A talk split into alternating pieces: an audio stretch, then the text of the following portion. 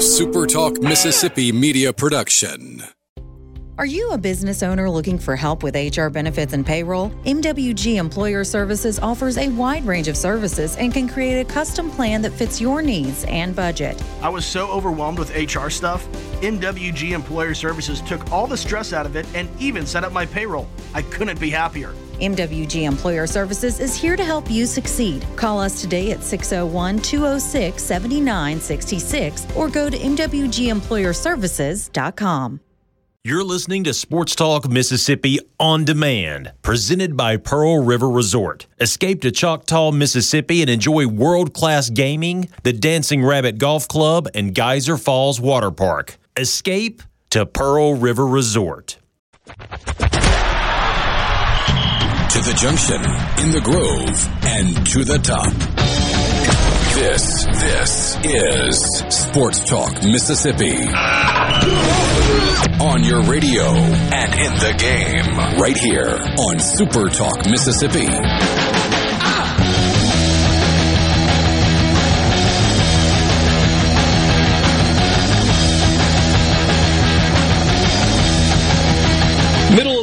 With you. This is Sports Talk Mississippi, streaming at supertalk.fm, Supertalk TV, and of course on your Supertalk Mississippi radio stations. Great as always to be with you wherever you're listening, however you're listening. Thanks for jumping on, jump and uh, coming along for the ride.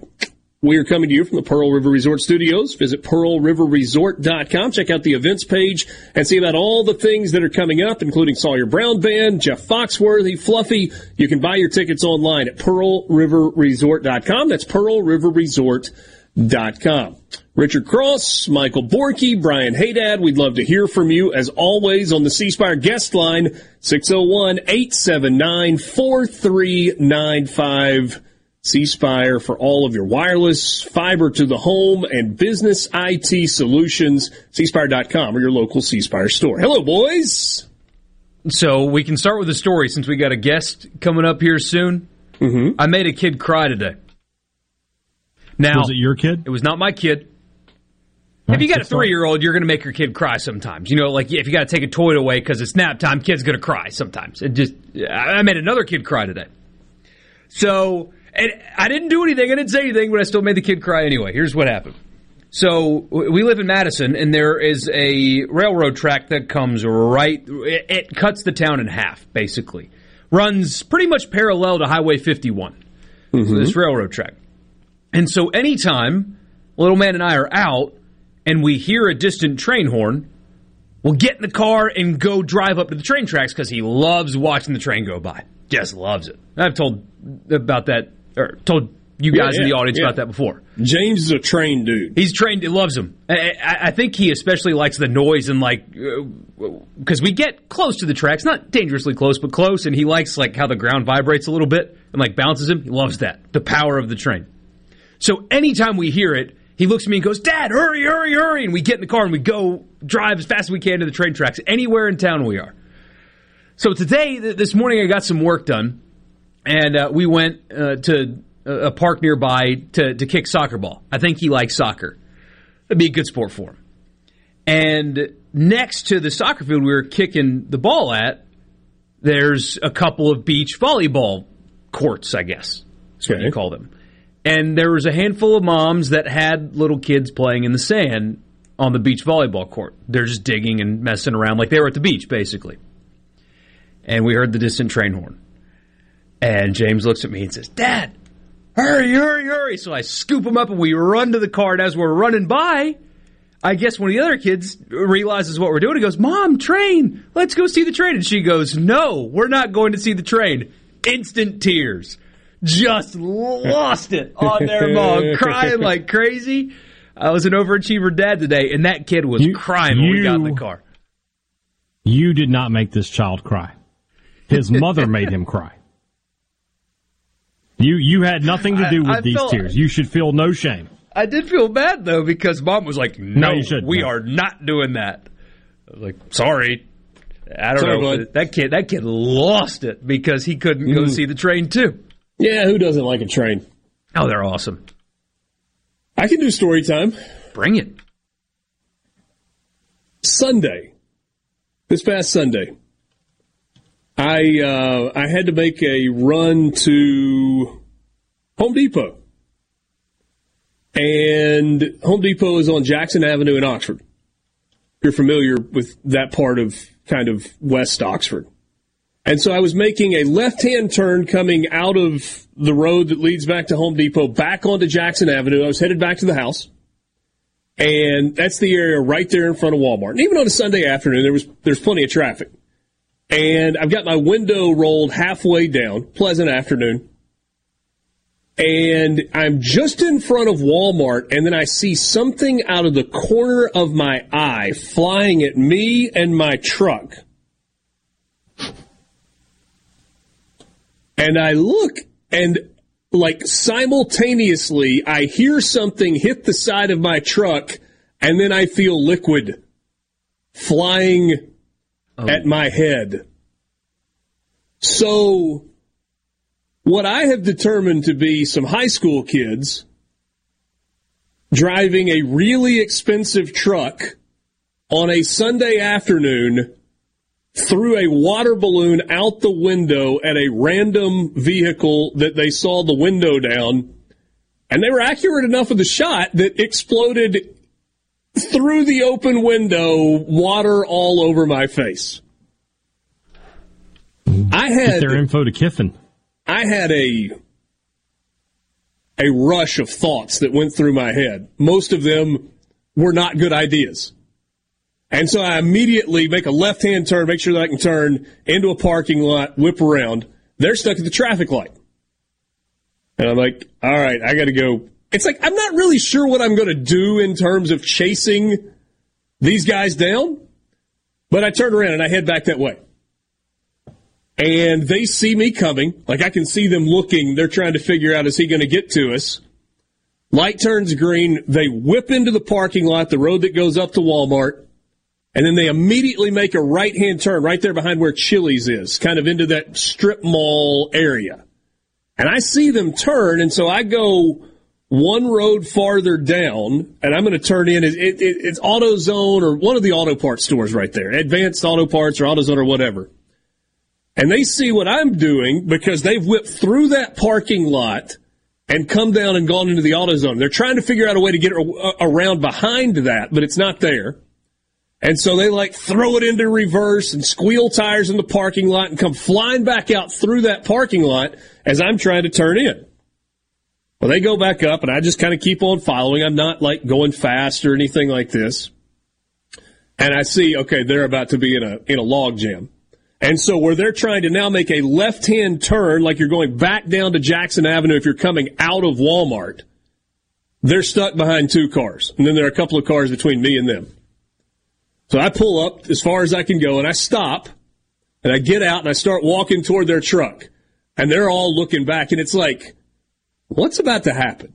These guys think they're about to fight somebody. Are they about to get screamed out and start lacing profanities? And I just stop and I pull out my phone and I zoom in on the license plate and I take a picture. And they yelled something. I couldn't hear what it was. I walk back and get in my truck and they go flying off. They had east on Jackson Avenue, and I, you know, again, it's congested, so I can't turn very fast, and I don't know what to do. I called Jane, and I was like, "You're not going to believe what just happened to me," and I explained it to me. Once she stopped laughing, she's like, "I mean, what are you going to do?" And I was like, "Well, I don't know. It's like, what am I going to like?" Chase down a bunch of high school kids and beat somebody up. That's a really stupid idea. You don't want to escalate the situation. You don't want to like get into super reckless driving, chasing some kid down. And so she's like, well, I mean, are you going to call the police? I was like, I don't know. And then she raised a really good point. The fact that it was me, okay, no big deal. We can laugh about it. I got a story to tell on the radio. But what if it had been my mom or my mother-in-law or somebody's grandmother that was driving along that sees a balloon flying in that explodes, you know, comes in the window, hits them in the head, explodes, scares them to death, causes them to have a heart attack. They don't have a heart attack. They just, oh, and they swerve into oncoming traffic and then they get plowed by a truck that's coming the opposite way. And so this feels like, okay, So I called the Oxford Police Department and I was like, hey, here's what happened. I'm not saying these guys should be arrested. It's no big deal. I'm fine. No worries. But this feels like a really bad idea.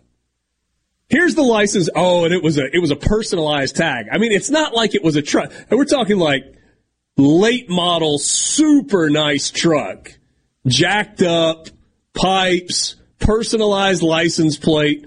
And I think it was high school kids because there's no university sticker on there. So anyway, we got and and the lady at the police department, she's like, "No, no, please, thank you for calling. I'll alert our police officers that are on patrol. We'll also let, alert university police in case they're cruising through campus." I was like, "All right, have a good afternoon." Yeah. I, Was that the right call to call the police? yes, because of the scenario that you mentioned. You, you can't be doing stuff. I mean, I, kids are kids. Oh, Porky, C Spire text line. Chase them down and see if they want to pitch for state this weekend. Oh, it hurts because it's true. Yeah, kids are kids and kids do dumb things. They don't need to go to prison or anything, but you, you can't be doing stuff like that when people are driving a car. You, you just can't. Uh, Adam in Monticello says, embarrass them. Find the driver where he goes to school and embarrass them somehow.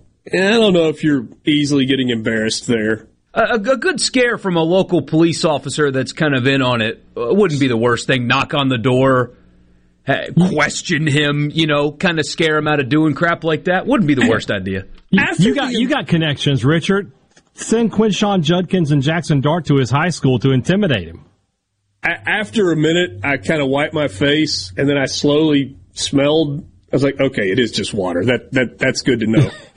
If it had been something else, then you have to go after him. Yeah. We'll be back. Tom Hart next. Okay, what we do next? Keep it moving, buddy.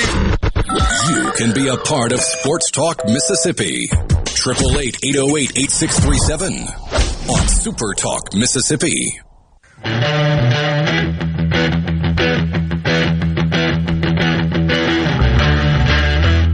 Welcome back. Sports Talk Mississippi, streaming at supertalk.fm, Supertalk TV, and all across the state of Mississippi. Time for us to go to the Farm Bureau guest line. Check out favorites.com and go with the home team, Mississippi Farm Bureau. Tom Hart joins us from ESPN and the SEC Network. Tom, we're going to jump right in. I have a scenario for you. I need to know how you would react. Okay? All right. Uh, let's say that on Sunday afternoon in your hometown of Atlanta, you were running some errands and uh, you were innocently driving with your window rolled down and a random truck that was in a turn lane threw a water balloon out the window that exploded through your driver's window and got your head all wet. How would you react? Um, what was the age range of these perpetrators? We're, we're going high school. High school. All right. he- Here's what I've learned.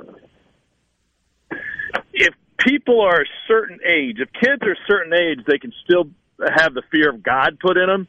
Mm-hmm. High school boys cannot be scared by anything. when I was in high school, as you know, I was abducted by the federales in Mexico. There's nothing you could do to keep me from throwing a water balloon at a random dork in a pickup truck. I think you just got to wear it, you know? Just wear it. Next, you know, next time, keep, keep your eyes peeled. Drive faster. Hope their aim is Yeah. worse next time. Be thankful in this day and age, and I'm only I, there's a little bit of truth to this, and most of it is humor. Be thankful that kids are throwing water balloons instead of doing worse things, right? Like nobody was hurt. Maybe your iPhone got a little wet. They're te- they're going to tell that story for decades and laugh about it. And and if they're lucky enough to be tuned in right now, they'll say, "And then that guy got on the radio and talked about it." Mm-hmm. Mm-hmm. Do you give a courtesy call to the police? Hey, just a heads up. I'm not mad, but this could be dangerous for somebody else. Um, you could, you could. Oh, so now you now you think I'm a rat because I called the police. Well, no. Listen, we have different experiences. We live in different sized cities, right? If I called the Atlanta Police Department, first of all, I'd have to sit on hold. Number one, no matter what my emergency was, and if I brought up a water balloon, they would hang up on me immediately. So, yes, I think in a town the size of Oxford, that's perfectly fair to make uh, make the local authorities aware, and then they could put the fear of God in the kids if they wanted to. Yeah, it's it's almost like the guys in uniform have the ability to uh, to do that. Yeah. My, my my only debate, and like if I was being serious about it, was okay. What if it's not me? What if it's my mother-in-law who like what just hit, and all of a sudden she's like she swerves into oncoming traffic because she has no idea what just happened. It reminds me of this great story that I heard firsthand from the um, now deceased Chris Duncan, who was a great baseball player for the St. Louis Cardinals, won a World Series with them at first base, and his uh, dad was Dave Duncan. is Dave Duncan, the longtime pitching coach at Tony La Russa. With the Duncan boys, he and his uh, brother Shelley got into all sorts of mischief their entire life. They were miscreants, but they're also wickedly talented at baseball, so usually they got out of trouble. Well, one night they got into a, a tit for tat with some other boys their age in the neighborhood, and they got word that the boys were coming to the Duncan house to TP some trees and do other whatever damage they were going to do. So the Duncan brothers got dressed up in fatigue, painted their faces, and hid out, waiting for this white Jeep Cherokee to come down the street. Sure enough, about midnight, here comes this white Jeep Cherokee. Chris Duncan, who grew up to be 6'5", 230 pounds and a major league slugger, jumps from out of a bush onto the windshield with a brick in his hand to slam the brick into the windshield. And just Oh, as no. his arm is yeah, just as his arm is going forward, he looks in the windshield and he realizes it's not the guys from the rival school, these other 16, 17 year olds. It's an old lady driving home late at night. Oh. So the end result was the Duncan family had to write a really, really big check to that very, very nice and very scared old woman that night. Wow. Gee. oh, can you imagine if they go forward with the brick? No. It's like when the umpire calls time and the pitcher's already into his motion, but you can't stop at that point. You just let it go to the backstop. Yeah. Must have been a very bad feeling for all parties involved. Hey, we got a uh, we got an interesting story in college baseball that's kind of developed over the last couple of days. The uh, you, you can't bet on Alabama baseball in a lot of jurisdictions now. What do you make of that? I, I know you got Alabama on TV tomorrow night. Yeah, uh, I've got the next two games against Vanderbilt. I, I think there's a lot of ways to look at this story from a big picture, and I, I think there's a lot that we still don't know. Um, if none of this is true or accurate, the Ohio Gaming Commission did Alabama baseball a major disservice by um, putting their name with this story. Uh, a huge disservice. Um, and I don't know when we'll know the, the truth of all of this, but it's another example of, in my opinion, the growth of college baseball. We've gotten to a point where people want to bet uh, big money on college baseball. That's in in this modern era. That's a sign of growth. And we've also gotten to the point where we're willing to fire pitching coaches in the middle of a season. Now, that comes with the territory of being a high dollar sport that has turned into a revenue sport with high stakes. You got a lot of coaches out there making seven figures to coach college baseball, and so the extra scrutiny comes along with that. I just don't know if you are honest about it and you sit back and say this is this is where we want to be. This is turned into the urban sprawl of of college baseball. This incredible growth has taken us to some different places. I mean, is there a scenario where a Cincinnati Reds fan who pays attention to college baseball thinks that they might end up with the first or second pick in the draft and they might take Paul Skenes and they're like, let's load up on this guy tonight. They're playing Alabama. Sure. I mean, I think anything's possible, but if you know the gambling industry, it's easy to assume that the bet was out of character enough or raised enough red flags to go through the trouble of banning an entire team. And oh, by the way, um, also bring scrutiny to this business of gambling on college sports and college baseball. I cannot imagine that college baseball is a big money maker for the sports books. Yes, of course, when you get to Omaha and the, the the games are getting a little bit more attention to people put some money on it. Yeah, there's no doubt they do, uh, but not not during the regular season, not at the. It's not the same interest level as as the NBA or the NFL or college football. It's not even close. Um, so for for some random Reds fan to walk in and say Skenes is throwing, they got Crews, and they're playing an Alabama team that I don't know much about. Yeah, let me put a couple bucks down. That would not raise any red flags. Certainly wouldn't raise red flags and cause an investigation to the point where they ban betting on an entire team indefinitely. Yeah. So, advancing this story a touch, and this is something that you and I talked about a little bit yesterday, and then we talked about it on the radio a lot yesterday afternoon.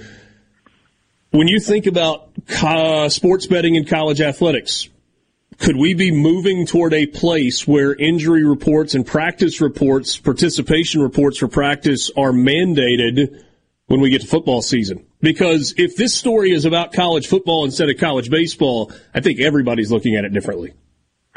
We have to get to that place, and we have to get there immediately, and and we have to get there for all sports. We, you know, who knew that we would have needed that for college baseball? But apparently, now we do. There, by taking um, sports gambling mainstream, you've done two things. Number one, you've you've you've brought to the forefront the idea that um, more players could be influenced by unsavory characters. That's a that's a no brainer that goes with the territory.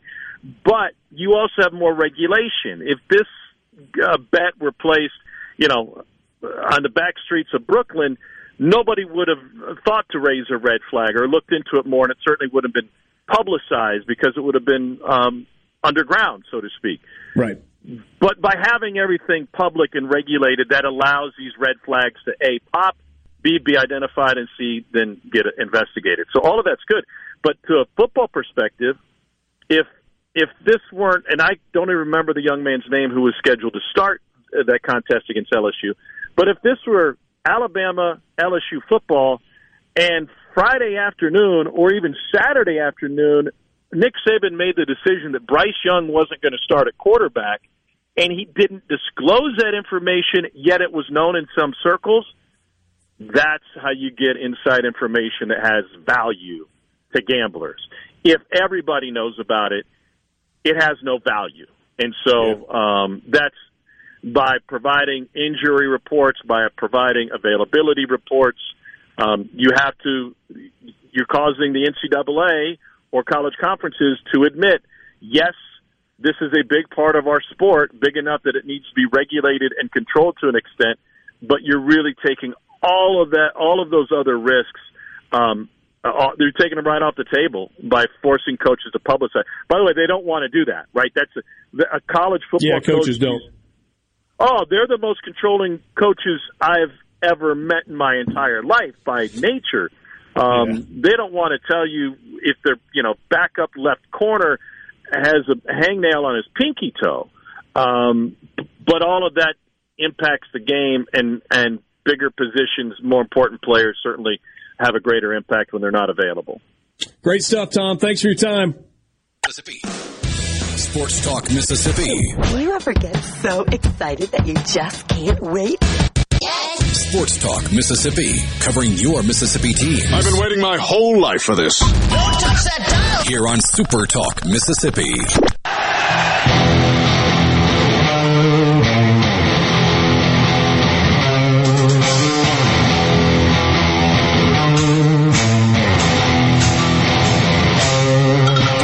I didn't figure you were going to change my name back on Super Talk TV, Borky. I thought I was just going to be random dork for the rest of the day. Other uh, guy, Tom Hart. keyboard. Tom Hart always delivers the goods whenever we have him on. We talked a lot about the um, the, the implementation of practice participation reports and injury reports for football. Tom didn't even hesitate on that. Said not just it has to happen, but it has to happen immediately. You guys give any thought to that overnight as we kind of explored that conversation yesterday? and continued to kind of look at this story? Any any other thoughts? The more I think about it, the more it needs to happen. You know, a lot of stuff needs to happen. I, I think more transparency in college sports needs to happen across the board. Injuries to protect the integrity of the game, things like, and I know, like we get the reported number, like we know how much Lane Kiffin's getting paid, we know how much Zach Arnett's getting paid, but the embellishment of coaching salaries, I think, is a bit ridiculous. Frankly, the embellishment of NIL player salaries is a bit ridiculous. What do you mean by embellishment? Like what they're getting paid is ridiculous. Do you know, no no no no the the like do you know what Clark Lea's getting at Vanderbilt? Why not? Well, because it's a private school. We should know. Yeah. That that's the kind of stuff I'm talking about. Is is and you can go a step further with you know Lane Kiffin makes nine million a year, right? But do we know the exact split between what the university pays and what the the the loyalty foundation pays, and I mean, it's like that for a lot of coaches. Yeah, you, well, you don't, I mean, you don't know what's coming capped. from where. You know, it, Yeah. not, you, we don't know it everywhere, but we know in Mississippi that the university's capped, and I don't know exactly what the number is. Mm-hmm. It's at one point it was two hundred or two hundred fifty thousand. That's gone on maybe like four hundred thousand, something along those lines. Because you can't have the university paying your football coach more than you pay the chancellor.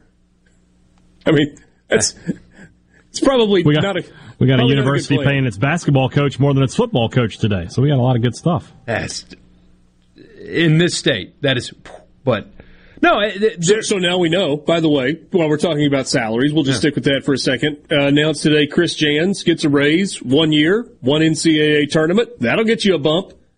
Base salary goes to 3.2 million starting this coming year, 23-24. And there is an annual increase that is built in and there are performance-based incentives, which as we know means, you know, winning the, winning the SEC regular season, winning the SEC tournament, getting to the NCAA tournament, getting to the second weekend of the NCAA tournament, Final Four national championship. All, all of those are going to have tiers. I mean, that's the way all the incentives are set up. And then there's usually an APR bonus in there of some sort to uh, make sure that your guys are going to class. When you attach, it's funny, right? When, when you attach a $50,000 bonus to a head coach, he's generally going to put a little more emphasis on his guys going to class. APR scores mattering. So, yeah, that's good. congrats, Chris Jans. Yeah, yeah, and then like I said, now Mississippi State is in a fraternity with Kentucky and Kansas and probably Duke and North Carolina of paying their basketball coach more than the football coach. North Carolina might be iffy. I don't know, but I would imagine you know Duke for sure. You know, Self makes more than Lance Leipold. Calipari, obviously. Probably Boeheim Curious what- before he retired over Babers. I mean, when South Carolina hired Shane Beamer, the women's basketball coach was making more than him. Not his previous salary, his initial salary at South Carolina as head football coach paid him less than the women's basketball coach. They have changed that since. Sure, sure. But that is what he was hired to get paid. Hubert Davis probably making significantly less than Mack Brown. Wasn't necessarily the case when Roy Williams was the head coach, but uh, his deal in 22 was a six year, $16.7 million deal. That's less than 3 million a year. Mm-hmm. We know Mack Brown's making more than that. we get this message. It's nobody's business outside of the team who is injured or who isn't going to play in the game, especially gamblers. Here's why it is somebody's business. Because the gamblers can disrupt the integrity of the game. That's the issue. That's the problem. That's And- what you don't want to happen. Yeah, and, and the thing is, if it's nobody's business and nobody knows, okay. And when we talk about integrity the, the game, the issue is a leak. Information that gets out. Usable information. An assistant coach tells somebody who tells somebody and now it's to a gambler. A player tells somebody and it gets to a bookie. I mean, that's, that's the issue. It's not that, oh, you know what? We all need to know whether the left tackle is going to start or his high ankle sprain is going to keep him out. It's not that. It's about shining a spotlight. What is it? The, the, the only thing that can drive out darkness is light? Yeah. It's about shining light on a sport to create transparency to build integrity across the board. Yeah, and, and, and this particular part of the sport. All the other stuff is secondary to that point right there. I think fans deserve the right to know because they're the ones that pay the bills, but that's not the reason, the, the reason why they need to have injury reports. That's just a side bonus. You know, the people that are paying the salaries for these players, literally.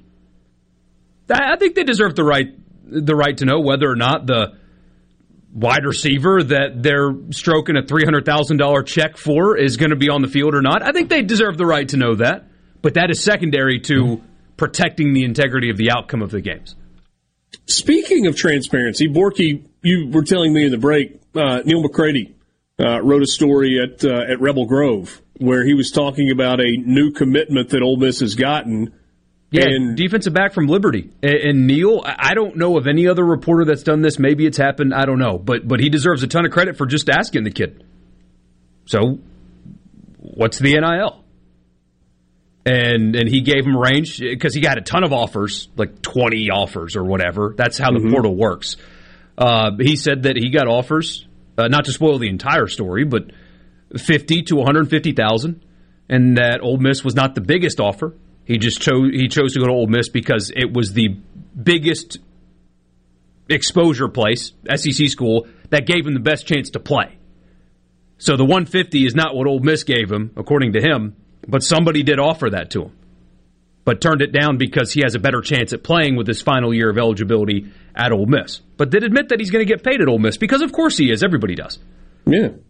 But the, the transparency from, from the player, I think, is impressive. And kudos to uh, finally a reporter saying, hey, I'm going to ask about this because that's a gigantic factor in these decisions. These players are getting salaries. Other professional athletes, everybody knows what they're getting paid why not ask these guys too? Yeah, I love it, and it needs. I think it needs to be standard practice moving forward. Yeah, I, I think that's a really good move by Neal. and frankly, I like the answer that um, was given by Daijahn Anthony. He's from Richmond, Virginia, and his response was a lot of NIL numbers thrown at me, ranging from fifty to one hundred and fifty thousand for a season. He said he and Ole Miss got, quote, a good deal done, close quote, one that was not the highest offer he received, though he could make more if I handle my business and do what I've got to do.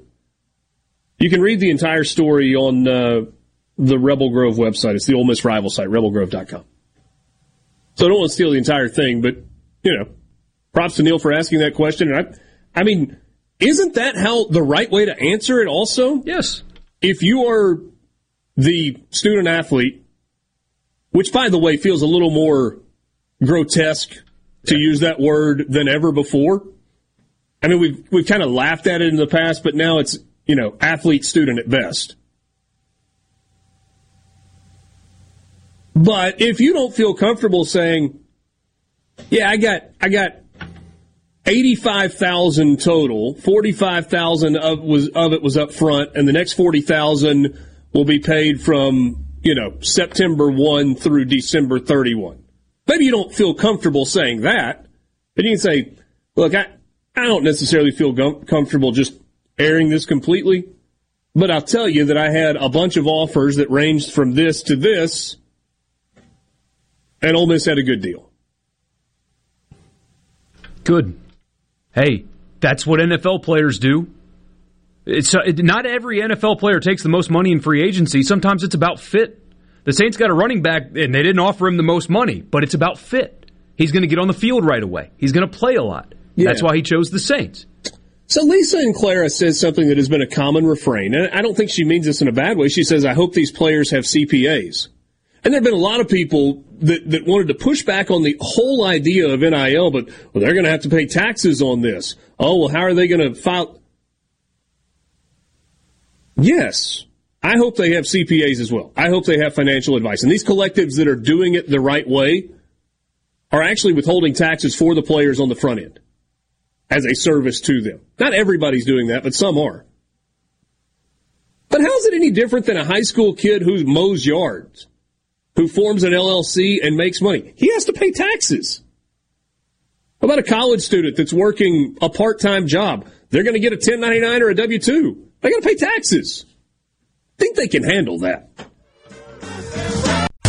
What we're going to do right Let's go back.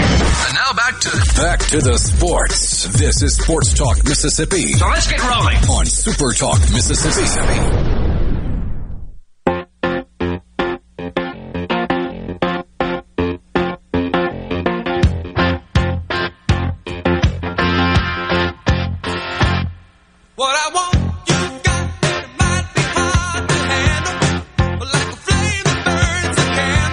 Busy afternoon on Sports Talk Mississippi. That's a good thing. Teddy Cahill from Baseball America will join us to begin the four o'clock hour, about 10 minutes from right now. Luke Johnson later today in the five o'clock hour as well. Always look forward to visiting with Luke. Hey, come join the premier collegiate wood bat league in the South as the Cotton States Baseball League will be hosting their 15th season with games at BNA Park BNA Bank Park in June and July this summer. College players from Tennessee, Texas, and Florida are already committed for the 2023 season. You can send your application into cottonstatesleague.com. It's got to happen no later than May 12th, so time running out. You got nine days left to reserve your spot in the Collegiate League. Cotton States Baseball League is affordably priced. It features outstanding facilities, great coaches, and an invaluable opportunity to compete and get reps during the summer for college players and for up and coming junior high and high school players. Complete stats packages with results are posted every single night. All games, again, are at BNA Bank Park in New Albany, centrally located to so many great players from across the southeast region, including prospects at all levels. The application deadline for high school players is June 2nd. So you got the entire month of May to get registered there. For more information, you can check out the Cotton, uh, Cotton States League on Facebook, Twitter, and other social media outlets. And again, their website is cottonstatesleague.com. Richard Cross, Michael Borky, Brian Haydad with you in the Pearl River Resort Studio. Thanks for being with us this afternoon.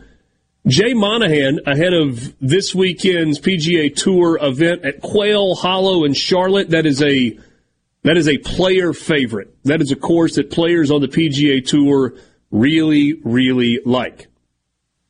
Jay Monahan, the commissioner of the PGA Tour, confirmed earlier today that Rory McIlroy would indeed be losing three million dollars from his player impact program bonus from last year for missing a second designated event last month. McIlroy finished second in the PIP program to Tiger Woods and was set to collect $12 million. Instead, he's going to get 9 million, having to forfeit 25% of the bonus for not making a start at the RBC Heritage at Hilton Head, one of Borky's favorite spots on tour, the week after the Masters. McIlroy was asked about it yesterday, and he didn't really want to talk about it a whole lot, but said that he needed time to mentally recharge after missing the cut at the Masters. Said his quote, mind would not have been there, close quote. What he didn't say is, I have enough money that $3 million doesn't matter. I'm still going to get nine out of this deal. This is not like I'm having to write a check for $3 million. I'm just getting a smaller check. He didn't say that. And Monahan said this, as McIlroy laid it out, if a player is going to miss a second event to reset and to refresh, and he knew that, and he knew, as he said, the consequences. First of all, a player should be able to make a decision not to play. I think that's the beauty of our model. But he knows the consequences of that based on our criteria, and that's our position. This is fair all the way around, right? Yeah. I wonder Roy McIlroy can choose not to play because he didn't think it was the right thing to do for him. And the PGA Tour enforces their rules. Wonder what the consequences of missing a live event are. I bet they're not as nice. Burning at the stake. A little, little bit different. Hmm.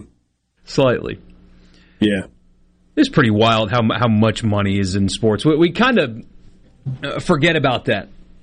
It, just because you know it's monopoly money to us, and it's billionaire owners that are paying it. So who cares? But isn't it crazy that for a few weeks, thousands upon thousands upon tens of thousands of Baltimoreans, Baltimoreites, were begging somebody to pay a football player a quarter of a billion dollars. Mm-hmm. The, I mean, just mind blowing. Not my money. It's not mine either. And good for Lamar for going to get it without an agent, by the way. Saved himself a few million bucks. But that's how much money is in sports now. You have a, again, a defensive back out of Liberty who apparently is good enough to play at this level because a bunch of SEC and Big Ten teams wanted him to. But a defensive back, at least right now, today, I think a market correction's coming. I've always maintained that. But today, somebody thought that a transfer defensive back from Liberty with fewer than 50 total tackles in his career was worth $150,000.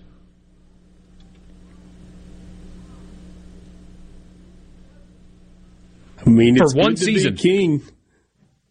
He will he will leave the school at the end of December. So you got seven months, 150k, transfer defensive back from Liberty. It's good work if you can get it. And hey, I'm not criticizing the, the young man who apparently turned down some money, but go get yours, kid. Go get it. It's crazy that he can, though. Yeah, and I mean, it's the old saying: "Don't hate the player, hate the game." Exactly. That's the game right now. That is the game. There are a lot of people that don't like the game. Will we get that market correction, or is that wishful thinking? I don't know. We'll be back. Teddy Cahill's next. If it's sports in Mississippi, you'll hear about it here. Here. Sports Talk Mississippi. You like this show, huh? Yeah! Super Talk Mississippi.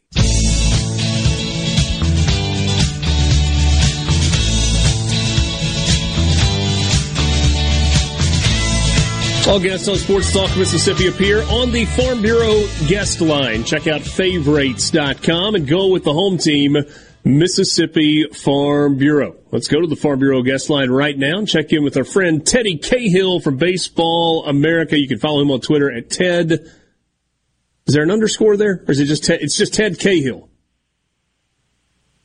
Teddy, I was That's doing that from memory. I wasn't looking at just at Ted Cahill on Twitter. There we go. Hey man, how are you? Oh, pretty good. You know, we're we're into May. It's uh it's a beautiful thing as we approach uh, approach the postseason now. Has this been a good season for college baseball? You know, I think that I would say yes. I, I think that you have a nice mix of you know some you know like LSU and Arkansas are really good, and and so you have some familiarity there with with some powerhouses. And then you also have uh, some teams popping up in different places. Uh, you know, there looks like there's going to be a regional in New England for the first time in a decade. Uh, Duke is uh, is leading one of the ACC divisions. Um, you know, Arizona State has bounced back out west. So you have some things like that going on around the country that I think are fresh, while you also still have uh, some of the familiar powerhouses doing their thing. Teddy, I need to brush up on my Northeast geography. Do we consider Connecticut also part of New England, or does that stop? And, and we're just talking about Boston College because those are two teams that both have a chance to host, right? Yeah, you know, I I was just considering it part of New England, but uh, you know, who knows? Let's just say the Northeast. Uh, Yeah, maybe that's yeah, the better way to both go. Have a shot. they Yeah. both have a real shot, and I don't know if they both could host. Uh, just like I don't know if it would happen that way, but like it, it could happen in either Storrs or Boston College. In Storrs, that sure would be a nice payoff for, for the investment they finally made into that program of the new stadium and being able to hang on to Jim Penders. Yeah, absolutely. I mean, they paid like thirty million dollars to build Elliott Ballpark, which is a, a really nice setting there, and that's a program that has been so good for for so long, and and they were operating, uh, you know, with a you know an old stadium that needed to be replaced, and and yeah, you're right. They stepped up and they kept Jim Penders this year uh, after there was some interest uh, from Michigan, and uh, you know they they really have um, been the class of the Big East since they returned. They were a good program in the American, and um, you know BC also made a big investment after you know not caring about that program for so long. They have a new stadium as well, um, so I. It, it would be great to see one of those investments be rewarded. And you know what? Mike Gambino, the head coach at, at Boston College, not only is he a good coach, but I mean, that's like the baseballiest baseball guy you can find. He's all yeah, baseball. he's he's wonderful, and uh, he's got this great Boston accent. Like it's uh, it, it, he is a perfect match for that school. Uh, he's done an awful lot for them in in the. He's been there, I, I believe, a decade now, and yeah. um, you know it, it's great to see that they've been able to rebound because they're they had a couple tough years there. They've had some near misses, uh, you know, since they made that super regional run in 2016. But they um, they they have really done a, a great job this year. You know, putting together a really strong resume and uh, competing in a in a tough ACC. So, Teddy, the rallying cry, thanks to Tim Elko for Ole Miss, as the Rebels made that run to Omaha and ultimately to the national championship, was don't let the Rebs get hot. I'm wondering if Tennessee should see about renting that phrase from Ole Miss and going with "Don't let the Vols get hot." Considering what we have seen from them over the last three weeks, I think we've all kind of looked at it and like, you know, how have they been as bad as they've been because there's so much talent. And now we look up and not only they probably going to be in the postseason, they absolutely could play their way back into a hosting spot. Yeah, they they certainly could. They they didn't fall quite as far as Ole Miss did last year, uh, but they have just come storming back. Five and ten. They were five they were, and ten it's in true. the league. It's true. Uh, they, they've come storming back the last two weeks, though. Uh, now they're 11 and 10, and they swept Vanderbilt. And Vanderbilt hadn't had a series loss all season before that happened. Um, you know, they they really took it to Mississippi State a week ago, and uh, now they head down to Georgia, and that's a tricky one. Arkansas found that out a couple weeks ago, but um, you know, I feel like Tennessee has a reasonable sh- like their their finishing schedule is not terribly hard. It's not the easiest. It's not the hardest. It, it, it just is in the SEC uh but if they can win at least if they can win 5 6 games in that stretch uh, you know they're they're going to be right there their RPI is already back up to 16 and uh I mean it's not a team I'd want to face right now I mean, if they win six more, they're 17 and 13. That gets you a host spot Yep. if you're in the SEC, doesn't it? I, I would think so. I mean, LSU had 17 last year and didn't host, but where Tennessee's RPI is is going to make it. Yeah, if they win, if they win six, uh, I, I would venture a guess that there'd be a, a Knoxville regional again this year. Teddy, kind of a unique situation this week in college baseball with Mississippi State making a, uh, a change or dismissing Scott Foxhall as their pitching coach with three weeks left in the regular season. Um, we have had trouble coming up with uh, an example of when that has happened in, in college baseball. Um, when it's just based on performance and not based on some sort of scandal, uh, it, it doesn't really happen very often. What was your reaction to uh, to that decision by Chris Lemonis and and Mississippi State's athletics department? Yeah, it's definitely an unusual one in college baseball. I, I guess my first reaction was that you know I've had some conversations um, with people in the coaching and agent kind of world over the last year about how the transfer portal is changing things and how it seems like you know earlier moves might become more common. You know, we saw Tulane fire uh, Travis Jewett last year at the head coaching level with a like a week left in the season, um, and I feel like maybe that's a little bit of what's happening here is that they want to you know, be able to before the portal opens, they want to be able to tell uh, folks either that they have a clear direction and that they've made a new hire, or that like, hey, we're working on it and this is this is what we're thinking. And I. I, I don't know whether this is going to become more common, but I have a feeling that it, this is not going to be the last time you're going to see something like this. It's unfortunate that it came to that uh, for Foxhall and for Mississippi State. You know, Scott's one of the great people in college baseball, as I'm, I'm sure you've talked about plenty. No doubt. Uh, but you know, it's uh, the performance is uh, is part of the job these days, and college baseball didn't used to be like that. But you know, as as interest and money and, and investment have grown, so too have uh, have you know the expectations, and, and this this is what comes with all of that. Teddy Southern Miss is 29 and 15 overall. They are currently second in the Sun Belt. RPI is, I think, 28 right now.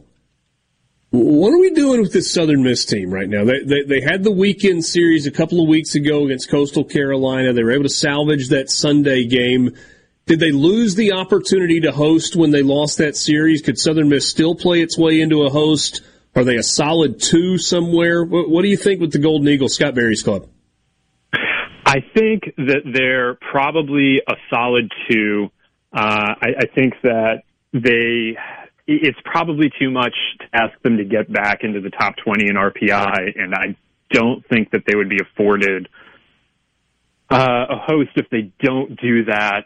Um, you know, they're not going to catch Coastal to win the Sun Belt.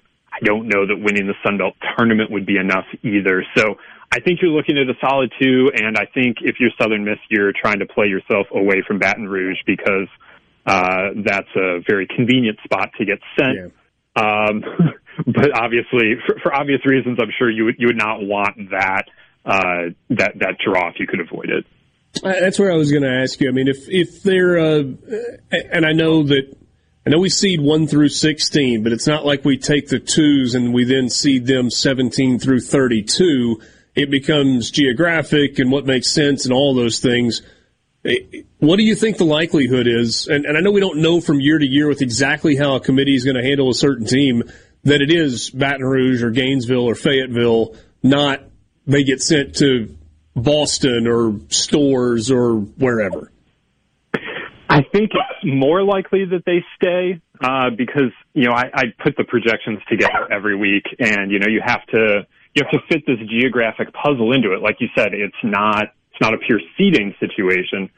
And if the the West Coast teams, the Pac-12 is going to get uh, you know five six bids this year, and they become the teams that you really have to ship somewhere because they can't go to the West Coast regionals because they can't be in a Pac-12 hosted regional. So a team that's in the South that has reasonable geographic, uh, you know, just places it can go, like Gainesville, like Baton Rouge, like Nashville, like like Fayetteville, uh, it's probably going to end up in one of those. And you know, it, it's a difficult puzzle uh, that the committee has to work out. I wish that maybe geography wasn't as emphasized as it is, but they yeah. do like to emphasize that. They do like to, and it's good for fans because you get to travel. It's easier that way. But um, you know, sometimes I wish that it could be a little uh, a little bit more seated than what it is today. Hey, only 30 seconds left, so maybe we don't really have time for this. Would it be good if we just seeded this 1 through 64, said, look, I'm sorry if you're in the same conference, that's just how it works. We're going 1 through 64. The 1 gets the weakest 2, the strongest 3, and the weakest 4, and so on all the way down the line. I like it. I think you'd find a lot of people that like it. I know that some people wish it was even more regional than it was today, though, um, mm. and that they could, uh, you know, just have it the way it was uh, before the super regional era. So there, there are points on both sides. I would prefer to see it seated further out, though. All right, Teddy. Thanks as always. Great catching up. Absolutely. Thank you. Teddy Cahill from Baseball America at Ted Cahill on Twitter. He joined us on the Farm Bureau guest line. Back to Sports Talk Mississippi. It doesn't get any better than this. On Super Talk Mississippi.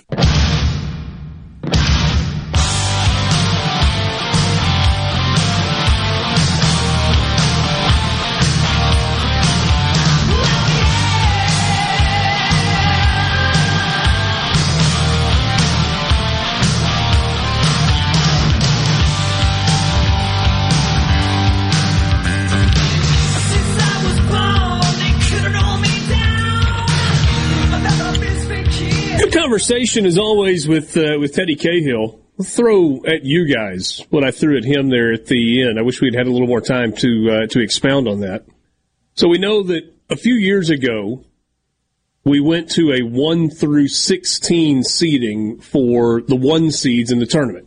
In the past, they seeded the top eight, and then they just kind of grouped everything together after that. Now we go one through sixteen, and then it's just kind of pieced together after that. We know that the one and the 16 are paired up in a super regional round, those spots of the bracket, and two and 15 and, you know, up till you get to eight and nine and so forth.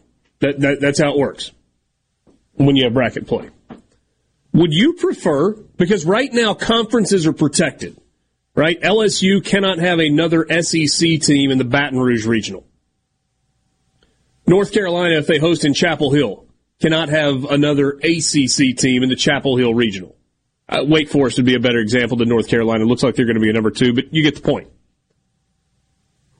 Would you prefer to do away with the protecting conferences and multiple teams from a single league being in a single regional and instead take all 64 teams and whatever your criteria is, whether it's RPI or whatever, seed them 1 through 64, where the number one seed, you kind of snake draft it, gets the weakest number two seed, the strongest number three seed, and the weakest number four seed. And then you work your way down to the point where the 16 seed would get the strongest number two seed, the weakest number three seed, and the strongest number four seed. And then you would fill in, you know, you, you work that based on seedings 1 through 64. Do you like that idea? Doesn't really bother me. I, I think it's okay. I mean, I feel like it's a pretty good setup now because you do try to want to try to avoid because you know there would be regionals that I mean, and, and look uh, for us on this show, it would be great to have a regional that you know you have a year where state's really good, Ole Miss is is good, and Southern's good. So you get state hosting, and Ole Miss and Southern come to, you know, you're talking about doing it regionally, regionally. I mean, I wouldn't mind that.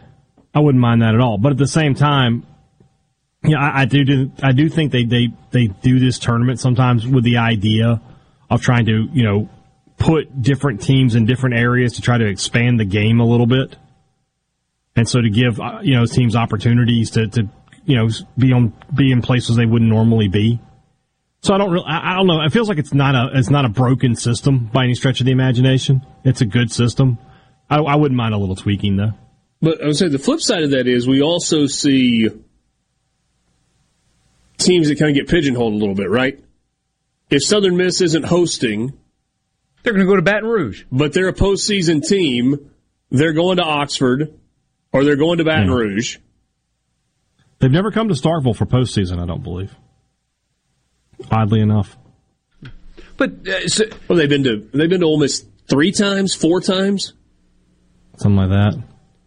And and Ole Miss was there last year. Sure, but but that was different because that was a super regional. It was. It's it's just that that happens too much in the college baseball postseason. Familiar teams are playing each other too much.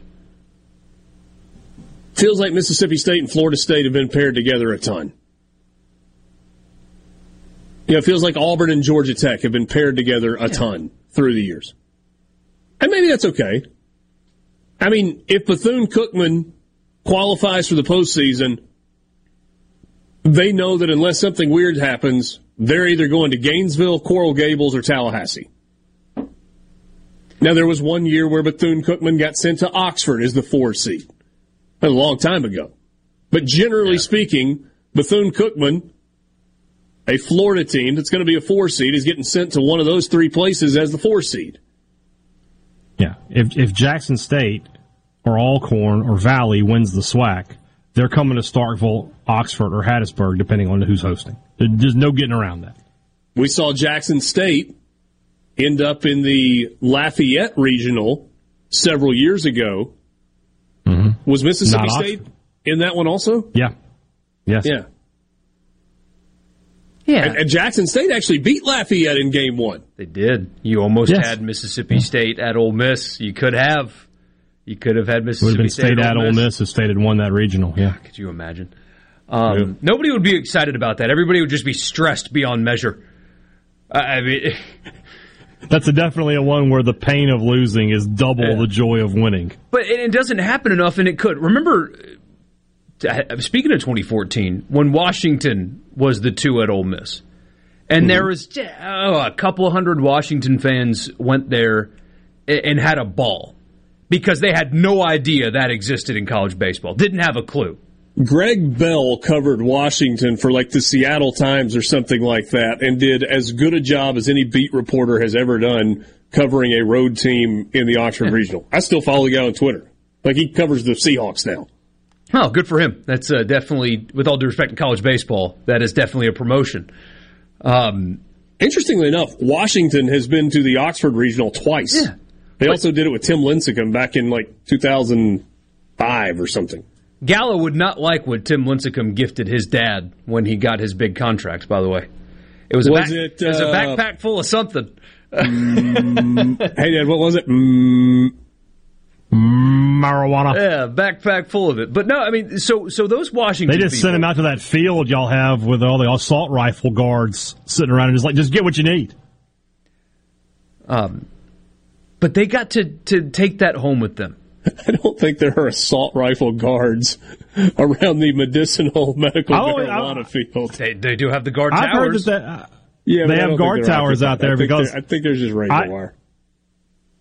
I've, I've heard back in the old days that like kids would take fishing poles over there and just throw it over the wall, come back with whatever you got.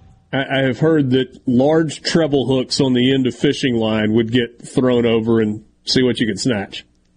Love that. Never seen it happen. Hey, college is for learning and adapting, right? Lesson was taught that day that if there's a barrier in between you and what you want, you adapt and overcome. And also get high what was, the, afterwards. what was the larger point that you were making, larger Borky? point was if you diversify who gets to go where, you have more of those situations for college baseball where a group of Washington fans went home and said, hey, guys, baseball in the South rules. And then, you know, maybe a program's like, that looked like fun. We should invest a little bit in baseball. Let's put a platform in the outfield. Let people bring coolers in. Make it a hangout spot. It's not going to be 15,000 people like would show up uh, to a Mississippi State game in Starkville. We can get 5,000 people to go to a baseball game on a nice Saturday afternoon. Have, a little environment, put a couple grills out there, or let them bring one if they want to. And suddenly you're starting to establish a culture that extends beyond 10 programs in the South for college baseball. That's how these things start. You let other people see how much fun it is in the fun places. Instead, it's mostly the same teams getting to see. Imagine if it was Marshall or Old Dominion that played in Oxford instead of Southern Miss. Southern Miss fans know they have a great baseball environment. They, they get it, and they do it really well. Old Dominion doesn't have that. What if they came down and saw, hey, ooh, this is awesome. Let's do that too. That's how you grow a game. It was super cool when Maine came years ago. The teams that go to It Starkville. was terrible. Oh, baseball. Baseball. Baseball. Yeah, that, Yeah, sorry, that was fine. baseball. It's fine. Teams always rave about going to Starkville for that regional and the way they're treated by fans and the feeding them and then hanging out after their, their game and all of the, the cool stuff. And think about state. Like when they've traveled, when they've been two seeds or three seeds, they've been in Tallahassee like five times. Mm-hmm. Been to Miami a couple times. Where else have they been? They've been to Clemson once, I think. Sent, yeah, sent state out west one year. Yeah. You've seen that happen with LSU once or twice. Got sent to Oregon State for a regional a couple of years ago. That's cool. I think. Send an SEC team to Stanford. Stanford might, might be like, uh, can we not? But spread it out. Uh, I mean, if Tennessee ends up as a two seed, is it unfair to send them to Winston Salem to be the two seed in Wake Forest regional? Or is it like, sorry, they got to go somewhere? I don't know. Maybe you send them to Durham to be the two seed in Duke's regional. I think Tennessee's going to play themselves into a host, though. What You about guys buy Wake that? Forest? What, what SEC team gets sent there? Well, I mean, that's what I said just a second ago. Is Yeah. If you send them to Winston, send Yeah. Tennessee to Winston Salem. But to your point, I don't think it's going to be Tennessee. So who will it be? Oh, could be Auburn. Ooh, maybe. Don't, don't let Butch get hot. He has a propensity of doing that. This is the down year. They go every other year. Ah. But but but here's the thing, right? I don't know how many two seeds you've got out of the SEC. I think Kentucky might end up falling into a two seed. Alabama could be a two seed somewhere. Auburn, Texas A&M, those are possibilities. Sports Talk Mississippi. We'll be right back with you after this. Sports Talk Mississippi on Super Talk Mississippi.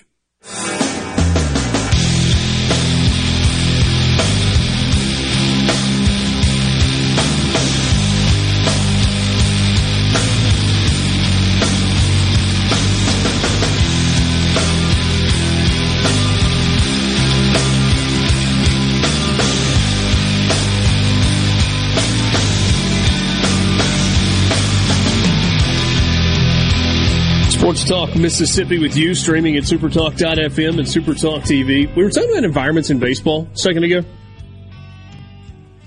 This might be an unpopular opinion with uh, some of our friends one state to the southwest. Man, they swung and missed on Alex Box Stadium. Maybe they just built it a little too early. Maybe there were budget constraints. And people rave, Alex Box, Alex Box. It's just, it's not very good. It's big, and it holds a lot of people, but the stadium itself is terrible. Now, the guts of the stadium, LSU's locker room, the museum for LSU baseball, all that stuff, it's really, really nice. But the stadium itself is crap. It's a bunch of metal bleachers with a few thousand chairback seats. Now, if I were Scott Woodward, the athletics director at LSU, and I had the money to do it, I'd do a redo on that. You're obviously not going to tear it down. It's not old enough to tear down. But rip out all the stupid bleachers and replace them with chairbacks and go higher down the lines and then rip out all the stupid bleachers in the outfield and build that thing up. Can you imagine if, with the exception of where the batter's eye is, LSU went foul pole to foul pole with tiered party seating? Like a variation of what is in Starkville and what is in Oxford? It, I mean, I know you, you got to, it's, it's flat right there, so you got to build it up. You have to bring in a ton of dirt and do a ton of brickwork and all that good stuff. Why wouldn't they do that? And get rid of the Mickey Mouse bleachers in the outfield and make that stadium that, that along with Mississippi State is supposed to be a cathedral in college baseball. It's not. It's an erector set. I just don't understand why. It does look like they went cheap on it, doesn't it? Oh, no doubt. And they spent like 30 million on it. So they didn't go cheap on it, but that's half of what Mississippi State spent to build their stadium. Significantly less than what Oklahoma State spent to build theirs. Different Oh, different yeah. years and inflation and stuff, but still. It's less than what Ole Miss has spent with combined renovations to get Swayze to where it is, and there's another one on the books. I just, I, I don't get it. But th- uh, that that was not meant to be like a tear LSU down. I, I know it kind of sounded like that, but I'll always accept that on this program. But what if, what if they created the outfield party scenario in that place of all places? So now, because you mentioned Mississippi State's done with uh, baseball stadium building for now, and the, the outfield sections look phenomenal, and, and the, the ability to customize your space and have girls and stuff is outstanding. Ole Miss's environment and, and what you can do out there is outstanding. But the structure is not. I think I think Richard and I are thinking the exact same thing right this second. What? But I'm pretty sure you said have girls out there. I said grills. No. I think you said girls. Oh, you, you guys are both in your 40s. Can you act not like children? No, Hey, no, I no, won't. no. When I misspeak, you guys are quick to say, no, no, that's what you said. Run the tape back. I, I think we both heard girls. Well, they're But out girls, there too. yes. Hey man, They're- there are they're- girls they're out there, too. It's awesome. Yeah. But but So I've heard. Uh, uh, like the student section at Ole Miss is awesome because there's four thousand students and they're not and they yell and all that, but it's far away from the fence and it's just like you know cinder blocks and rocks out there. Mm-hmm. When they do that renovation, whenever that day comes, which thanks Joe, who knows when, um, they have an opportunity. Well played. They have an opportunity to make that what you're describing. That's what they're going to do. I'm, Like, that's already been looking, decided. I'm looking forward to seeing what that will ultimately look like because right now it, it honestly doing leaves a lot to be in desired right field right and now. in left field. That's they're, they're bringing the outfield all the way down to the fence, the outfield terraces in right field and left field, and they're taking it almost all the way to center field. It's going to be spectacular when it's done. Whenever, and then eventually they're going to do the building behind right field with some premium seating up there and the indoor center and all that good stuff. Yeah, they have an opportunity to take Swayze from really, you know, it's a great atmosphere. Don't get me wrong; it's one of the best in college baseball. and dramatically improve on something that's already really, really good.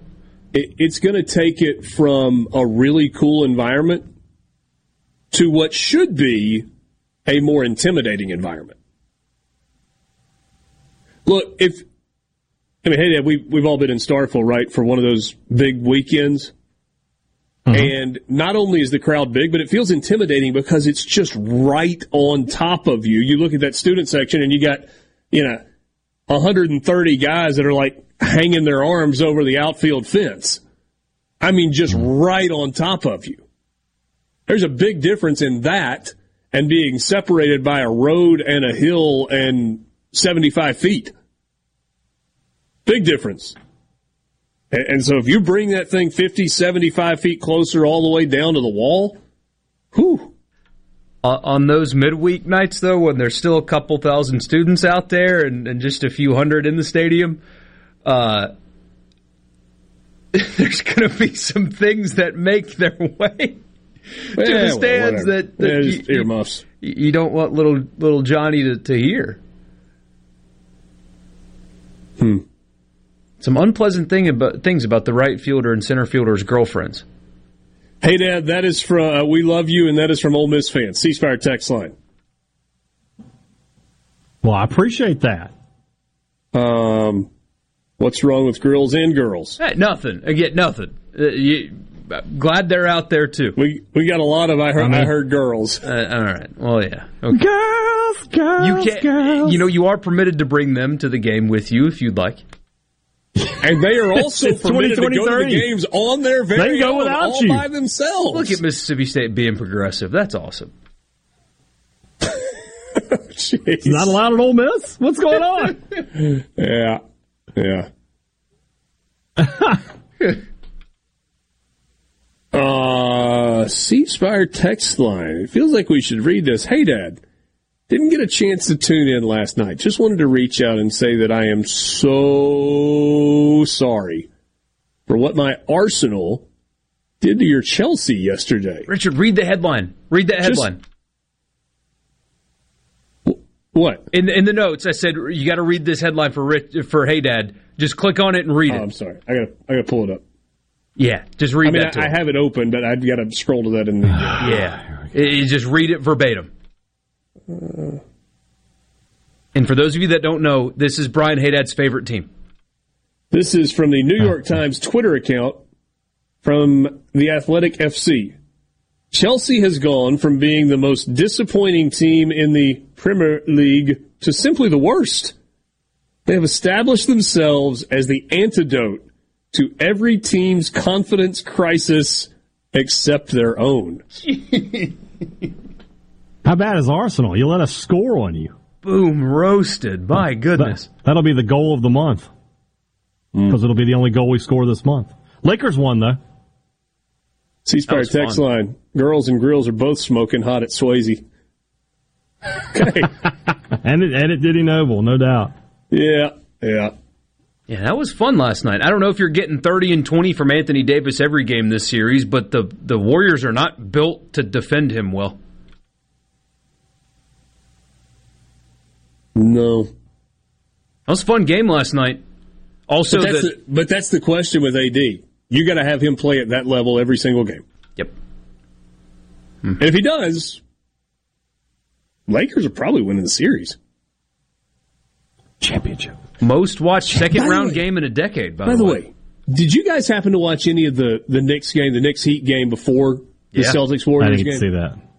I did the not. contrast. To, the contrast between Madison Square Garden, the Mecca, and Chase Center, the new home of the Golden State Warriors, it was like I, I don't even know how you describe it was like an LSU football game versus a Stanford football game. Great comparison. Exactly how it looked. I mean, they are like if there are 300 floor seats in Madison Square Garden, there were 500 people in those 300 floor seats. I mean, they were like draped all over each other and, you know, just, and then you watch the, the one in Golden State, it's just kind of sterile.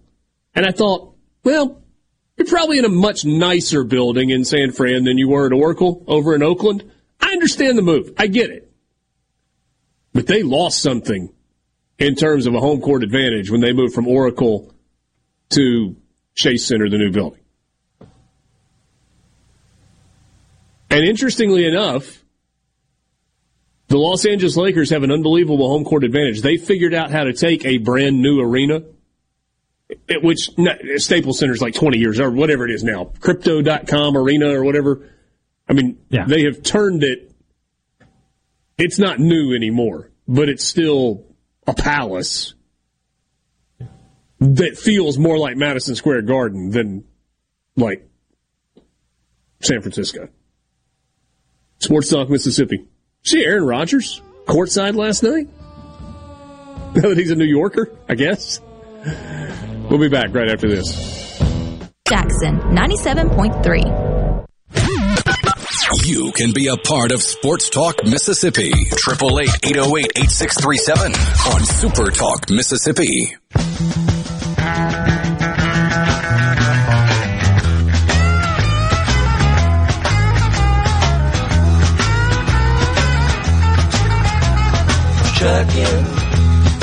Chips cashed in. Keep trucking. Hey, Dad, you want to uh, give me to read that one more time?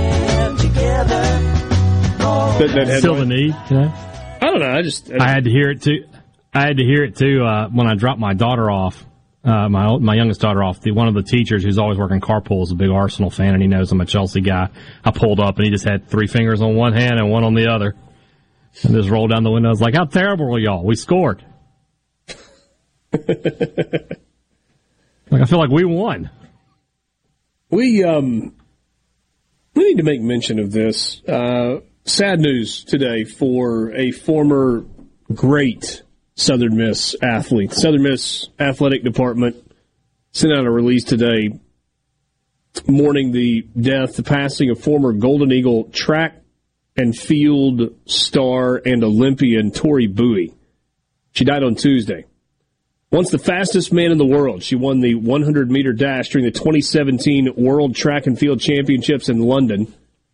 Three time Olympic medalist in the 2016 Rio Summer Games. She won a silver, a bronze, and then a gold in the 4x100. Uh, she lettered four seasons in track and field at Southern Miss from 2009 to 2012 as a freshman. I mean, she just tore it up. It was, I mean, it was just year after year after year after year. She holds the distinction of being the last American female to win the 100 meter race on an international stage when she did that in 2017, what we just mentioned a moment ago. Jeremy McClain, the 80 at Southern Miss, says, We are heartbroken to learn of the tragic passing of Tori Bowie. She represented the Golden Eagle spirit in so many ways and was an inspiration to many of our student athletes. Our thoughts and prayers are with her family during this difficult time.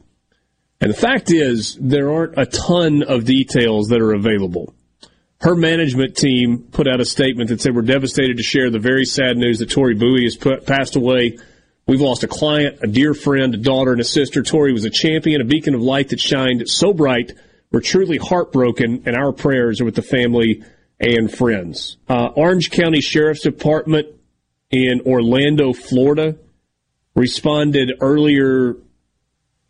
Uh, I'm sorry, yesterday afternoon to a home for a well-being check of a woman in her 30s who had not been seen or heard of in several days, heard from in several days. The sheriff's office wrote that a woman tentatively identified as Tori Bowie was found dead in the home and there were no signs of foul play. USA Track and Field tweeted out they were deeply saddened to hear the passing of Tori Bowie, a three-time Olympic medalist and two-time world champion. Her impact on the sport is immeasurable and she will be missed greatly. You may remember remember that four x one hundred from from the 2016 Olympics. I actually went back and rewatched it a little while ago. She ran the anchor leg in that. It was Tianna Bartoletta, Allison Felix, English Gardner, and Tori Bowie. And when I tell you she ran away in that anchor leg from the rest of the field, I mean, there was a lead at the, the handoff of the baton for the final 100 meters, and she just crushed it down that stretch across the finish line our uh, our condolences go to the uh, family and friends and the Southern Miss community as well in the passing of Tori Bowie. Yeah. track and field athletes at that level are so different. It's crazy. In her story, uh, Patrick Magee shared uh, earlier a, a, profile he did on her, and in high school uh, didn't have a, a, track. Had a coach on on pavement mark out 100 and 200 meters, and, and I mean the the routes to to get to the top of the world when a lot of athletes are like in Eugene, Oregon, training at the best facilities that the world can come up with. She became the fastest in the world during her early teens and mid to late teens, running on pavement that was marked off by somebody that cared about her. I, just built different. It's incredible. I admittedly have not spent a lot of time at track meets. That changed a little bit earlier this spring when my daughter was running track, and my eyes were opened. I mean, these were seventh and eighth graders that were running. This wasn't even high school track. And the athleticism that you see in some of those young women and young men is incredible. And then when you when you extrapolate that out to college track and field athletes, national team track and field athletes, Olympic medalists, it's a different deal. I mean, you, you, you think about Tori Bowie and what she has meant to Southern Miss athletics. You think about so many of the track and field Olympians that have been at Ole Miss and Mississippi State. I mean, a guy like Sam Kendricks, who's been a multiple time world champion and like what a, a silver medalist in the Olympics. Uh, yeah, Brittney Reese and and what she's done, and so many others. I, I, bad idea to start calling names of track and field athletes just kind of a couple right there off the top of the head. It's incredible. Just absolutely incredible. Five o'clock hour is coming up next. We'll talk with Luke Johnson a little bit later in the five o'clock hour. We've got the college football fix and a whole lot more with you, Sports Talk Mississippi, from the Pearl River Resort Studios. We'll be right back.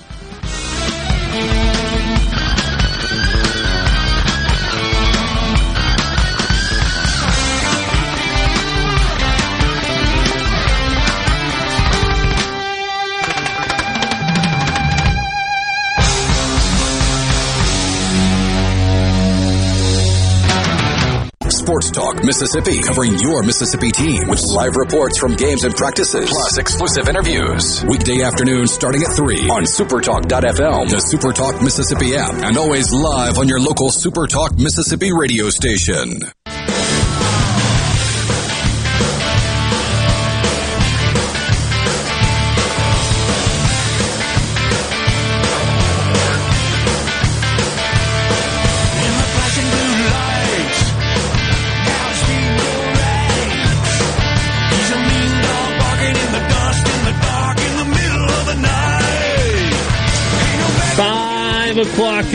Last hour of the Wednesday edition of Sports Talk Mississippi from the Pearl River Resort Studios. Pearl River Resort, the home of the Dancing Rabbit Golf Club. It's getting a little better every day. Because it's been such a cool spring, it's kind of taken like all the golf courses a little longer to green in this year. If you're talking about Bermuda or Zoysia, whichever it is, it's just, it's taken a little bit longer, but we are close even Haydad's yard is not as plush and thick and carpety green as it normally is. It's just taking a little longer, but Dancing Rabbit Golf Club getting just a little bit better every single day. Two courses, the Oaks and the Azaleas. All the, the flowers are in bloom. They've all greened up. Everything looks good. They've redone the bunkers. Both 18 hole championship courses that you can play and you can play them by going online to dancingrabbitgolf.com, booking your tee time or planning your trip today. If you don't see exactly the option that you're looking for on their website, give them a call. They would be more than happy to help you in the pro shop, plan your trip, whether it's going to be staying in the, the cottages right there above the clubhouse at Dancing Rabbit or at the Dancing Rabbit Inn or at the Golden Moon and Silver Star. You, you got a lot of options for places to stay, places to eat, places to play, the whole deal at Dancing Rabbit, part of Pearl River Resort. Richard Cross, Michael Borky, Brian Haydad, thanks as always for being with us You can join us on the C Spire text line at 601 879 4395. Give your business the edge with gigabit fiber internet from C Spire Business. cspire.com slash business. Let's do it! College football fix.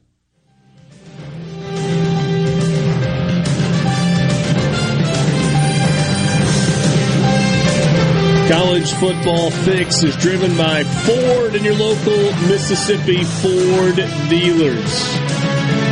Log on to buyfordnow.com and find out why the best-selling trucks are built Ford and about the latest offers from Ford.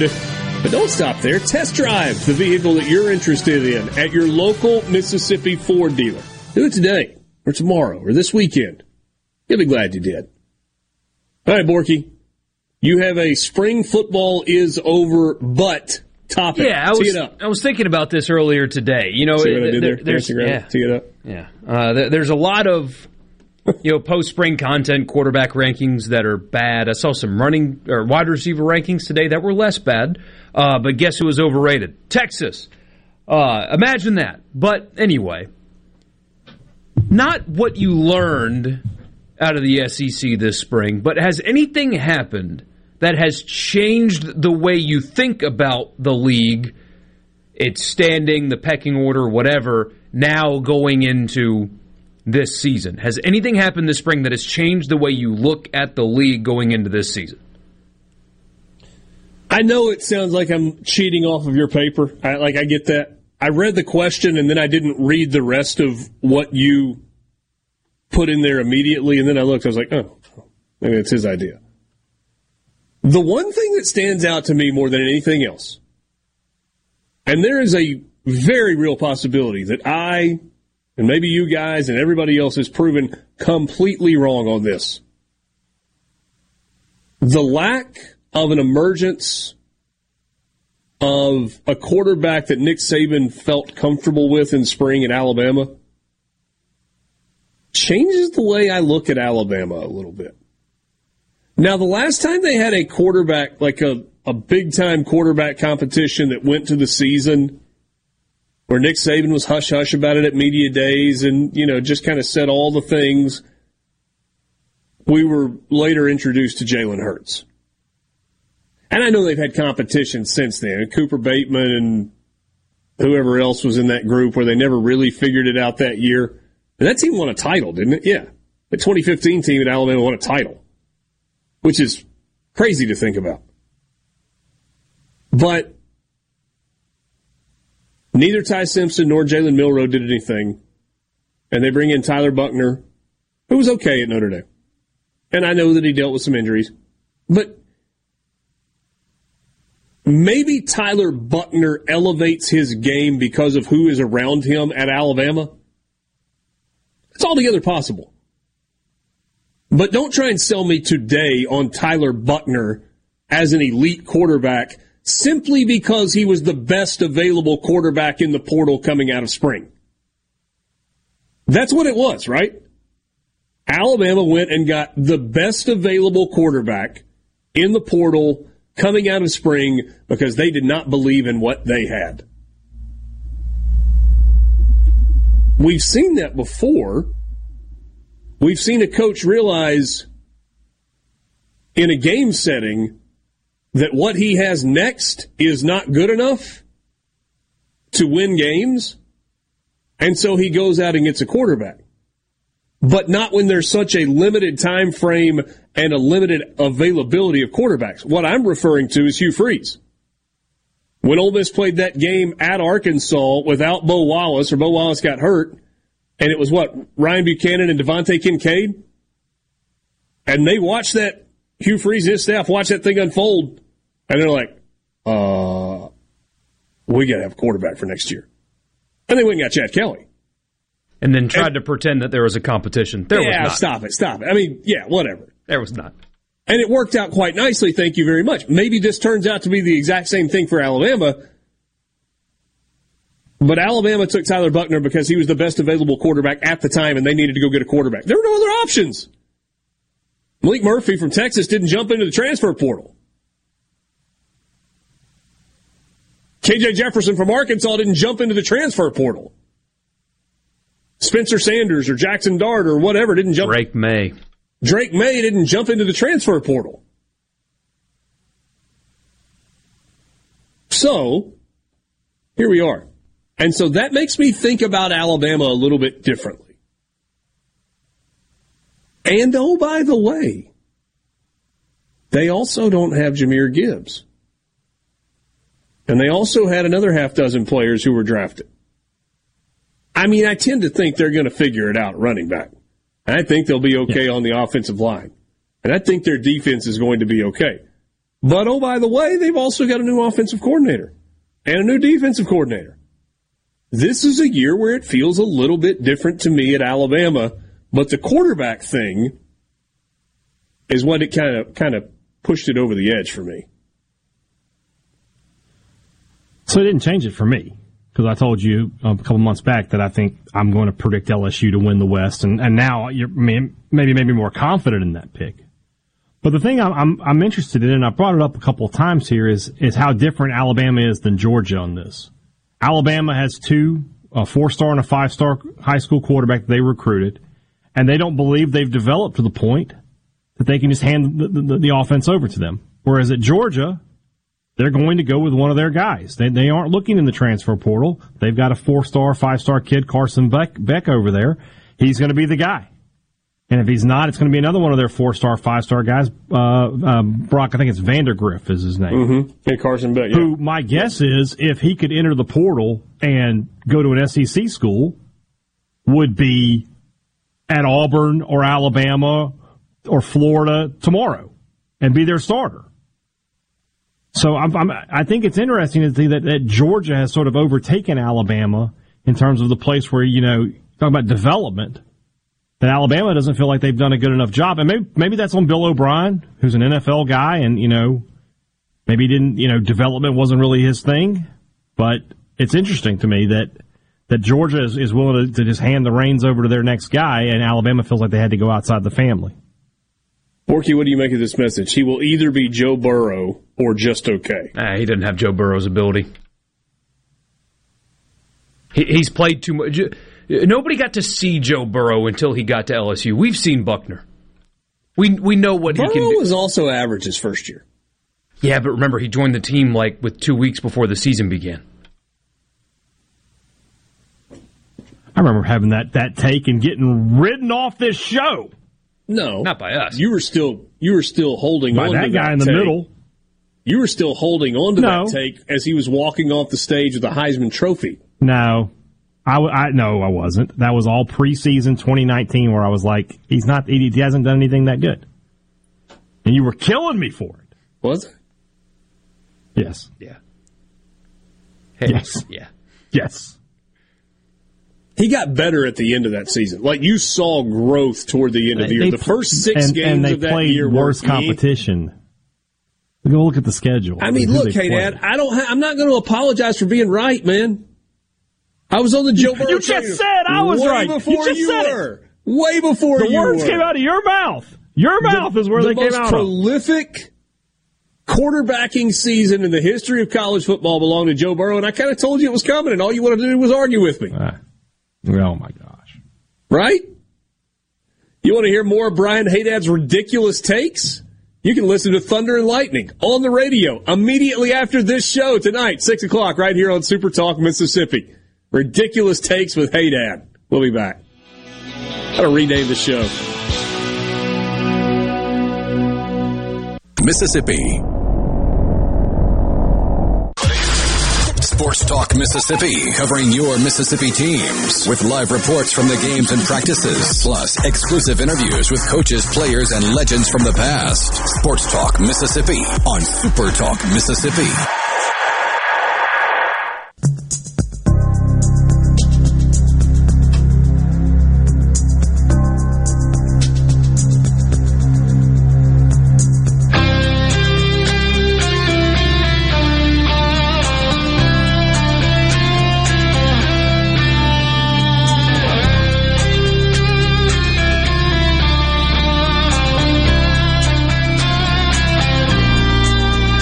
Should just let it play. And I feel like I'm ready to run through a wall. like immediately. Yeah, I Let's saw, go fast. I saw some guy say Hollywood hasn't made any good movies lately anyway because you know the writer strike or whatever. Which you know, pour one out for Stephen Colbert because I know our audience feels terrible for him. But how can you say that when Top Gun just came out? Hollywood hadn't made good movies lately. They've all been bad, In- in except fairness- for Top Gun.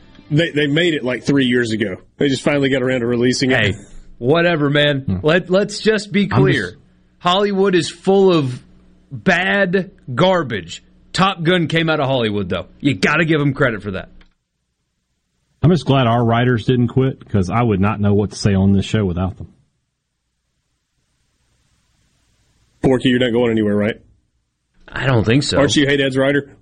Man, uh, as long uh, you know, th- this is why I like shows like Barry because he writes the show. He doesn't need a team of 15 writers to do his work for him. He writes the show, and it happens to be brilliant. Told you yesterday we were uh, happy to welcome a new partner to Sports Talk Mississippi, and that is Belk Ford and Oxford Toyota. Great stuff happening there. First of all, they got a ton of vehicles on the lot right now. It's taken a while to kind of build the inventory back up, but the F-150s are there. They got Super Duty trucks. They've got Explorers. They've got Expeditions. There are a couple of Ford Broncos that are out there right now. And then up on the Toyota lot, they've got the new Toyota Crown, which is the kind of crossover. Uh, a lot of good stuff. And another good thing, you may not have liked the news that you saw from the Fed today with another interest rate hike. We got good interest rate news for you. If you're looking for a new Toyota truck, an F-150, couple of options. 3.9% for 60 months, which is really good in comparison to what it has been, or 0% for 36 months if you're looking to finance it for that time frame. That is on F-150s at Belk Ford in Oxford. Doesn't matter if you live in Oxford or near Oxford. You can check them out online at belkford.net. You can give their sales team a call, talk to them about what you're looking for. They can either arrange delivery, you can come and pick it up. They will take good care of you. I will personally vouch for that. I will personally guarantee it. It's where I shop for vehicles. It's where I've been shopping vehicles, uh, for vehicles for a really, really long time. Check them out online at belkford.net or on Highway 6 West in Oxford. That's Belk Ford and Oxford Toyota. We are glad to be with you this afternoon. Dwayne and Brandon says, I knew Joe was going to be special his first year at LSU when he changed the play at the line and they scored a touchdown.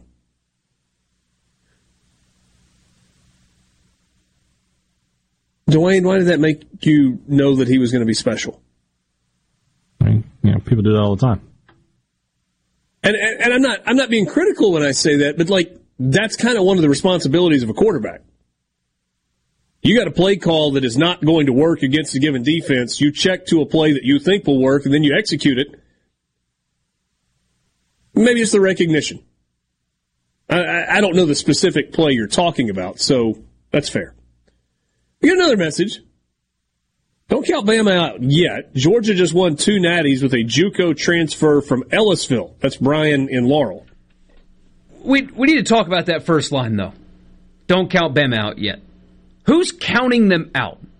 Calling somebody vulnerable does not mean that they're still not like among the best. It's weird. Like RG3.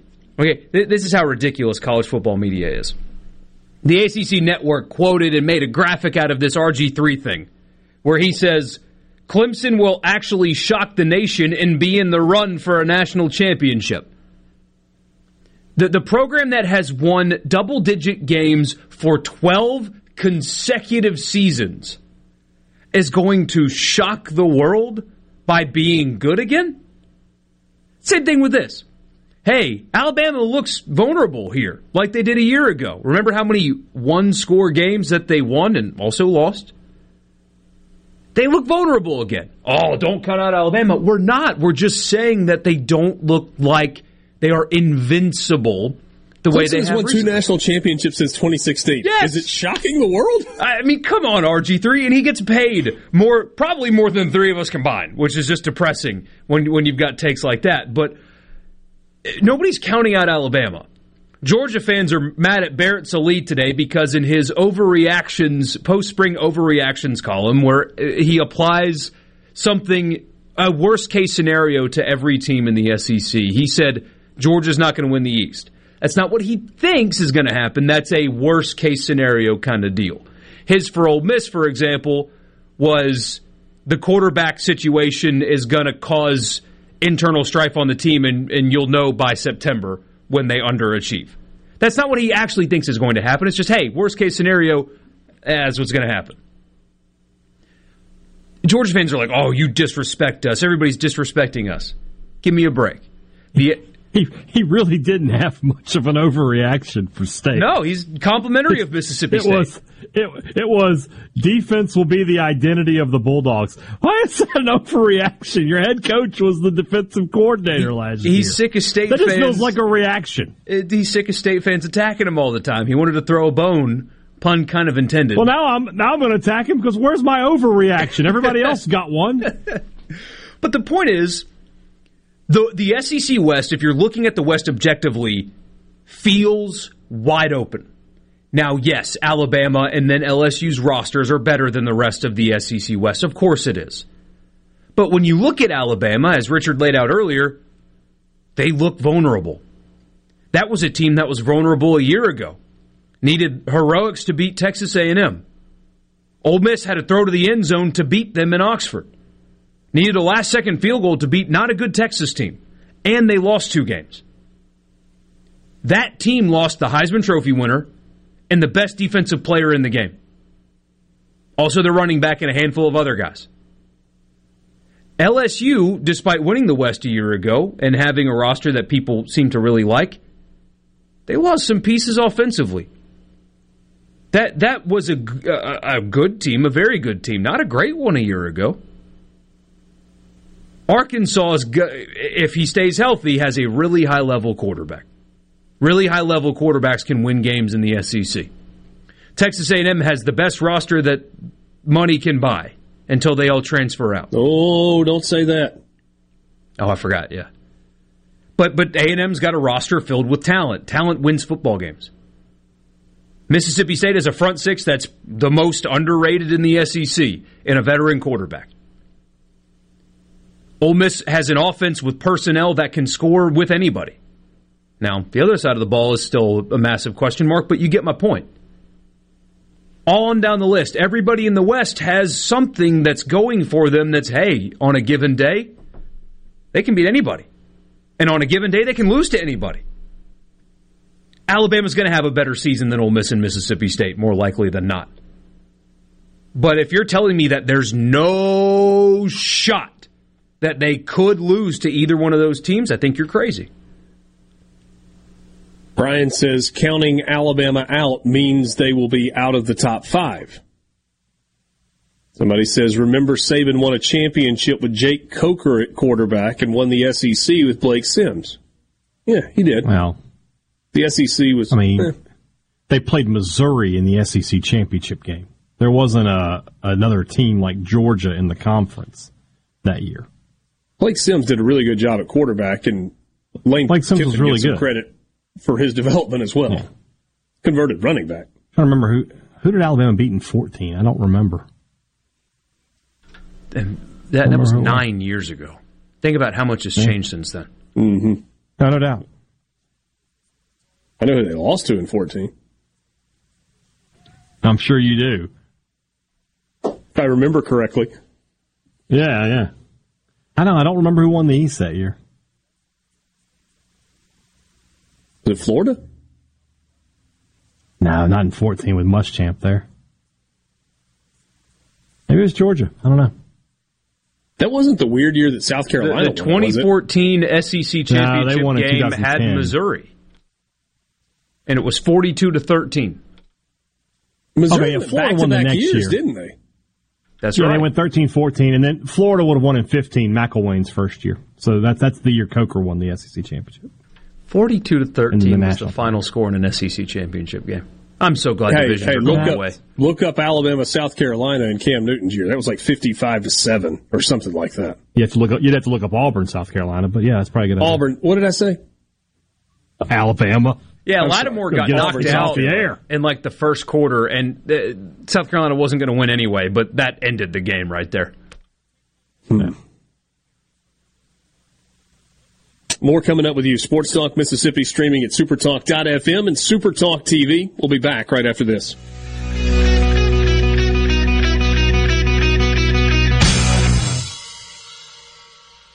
This, this is Sports Talk Mississippi right here on supertalk.fm, the Supertalk Mississippi app, and always live on your local Supertalk Mississippi radio station.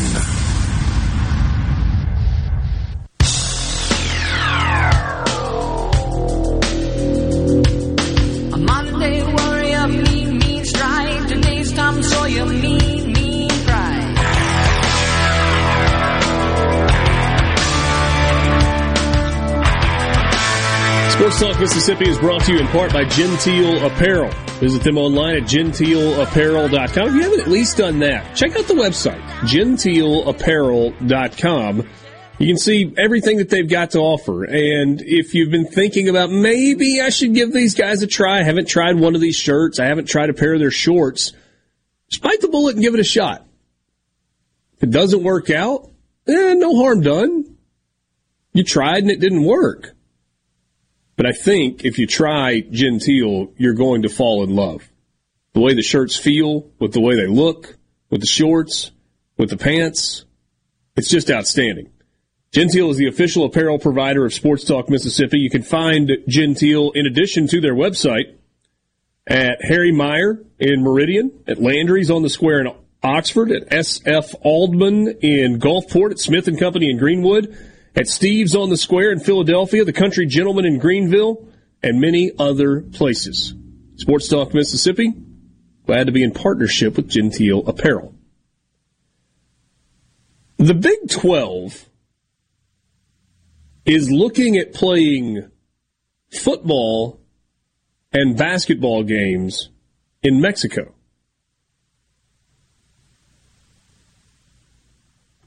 And I don't know why. Ross Dellenger writes about this at Sports Illustrated. Says Big 12 has been exploring playing football and men's and women's basketball games in Mexico City and Monterrey, Mexico, with a preferred top 10 hoops matchup between Kansas and Houston, according to multiple so- sources. The ADs first started talking about this last fall. They've got tentative plans to hold regular season league games in Mexico City and Monterrey. Brett Yormark visited Mexico last week, met with officials and toured potential sites, including an arena in Mexico City that seats a little over 22,000, a football game in Monterrey at Estadio BBVA. It's a 53,000 seat football stadium. So, when the NFL says, we're going to play a game in Mexico, we're going to play a game in London, I get it. The NFL is playing with the idea of expanding beyond the borders of the United States, but they are also continuing to try to build a global fan base not just an American fan base. And it has to do with television and it has to do with merchandise sales and marketing agreements and advertising contracts and all of that stuff. What does the Big 12 gain by playing games in Mexico City and Monterrey, Mexico? What, what do they gain? I, like, I'm asking that genuinely. The, the, the story doesn't point to that. It doesn't say why. It just says that it's something they've been talking about, and it looks like something they're going to move forward with in the 24-25 season for basketball and as soon as 2025 for football. What, what's the end game here?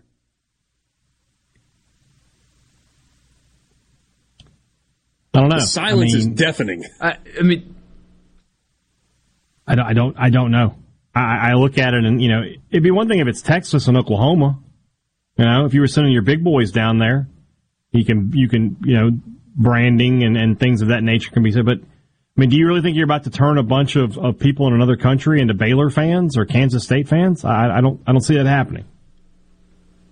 By the way, Estadio BBVA, I've never been because I've never been to Monterrey, Mexico. Looks beautiful. Like, stunning stadium with mountains in the background. Very new, for whatever that's worth.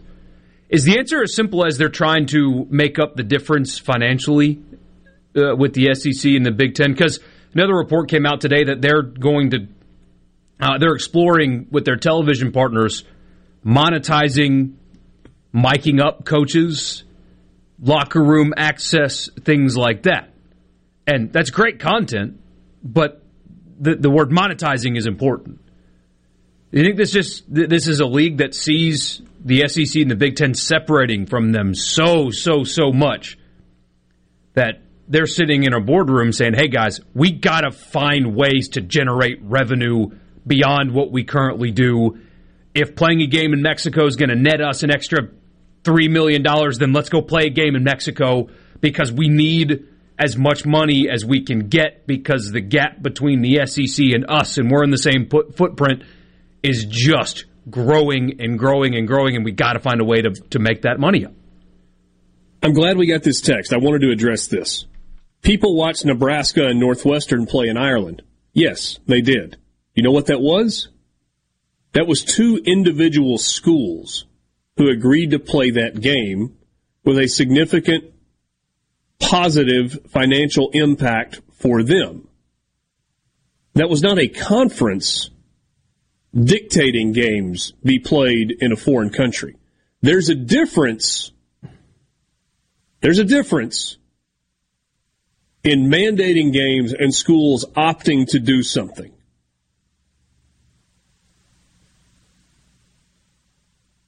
Also, that was the first I, weekend of the season. Would anybody have watched Northwestern Nebraska if it was week three?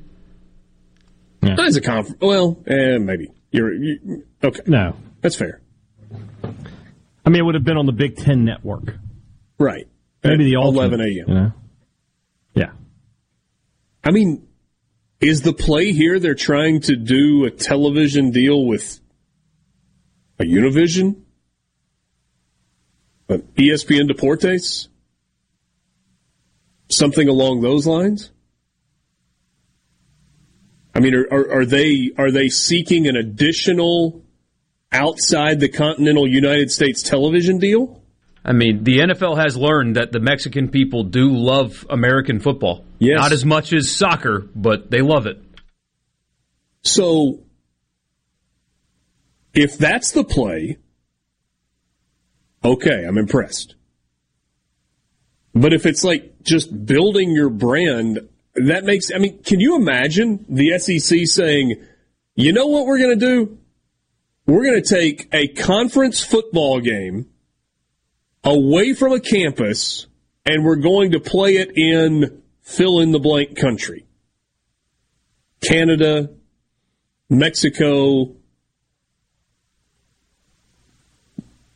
France, what, wherever. Can you imagine the backlash from an SEC team that gets told it's going to give up a home game to go play yeah. in a foreign country? I mean, there'd be backlash if it was just at a neutral site, period.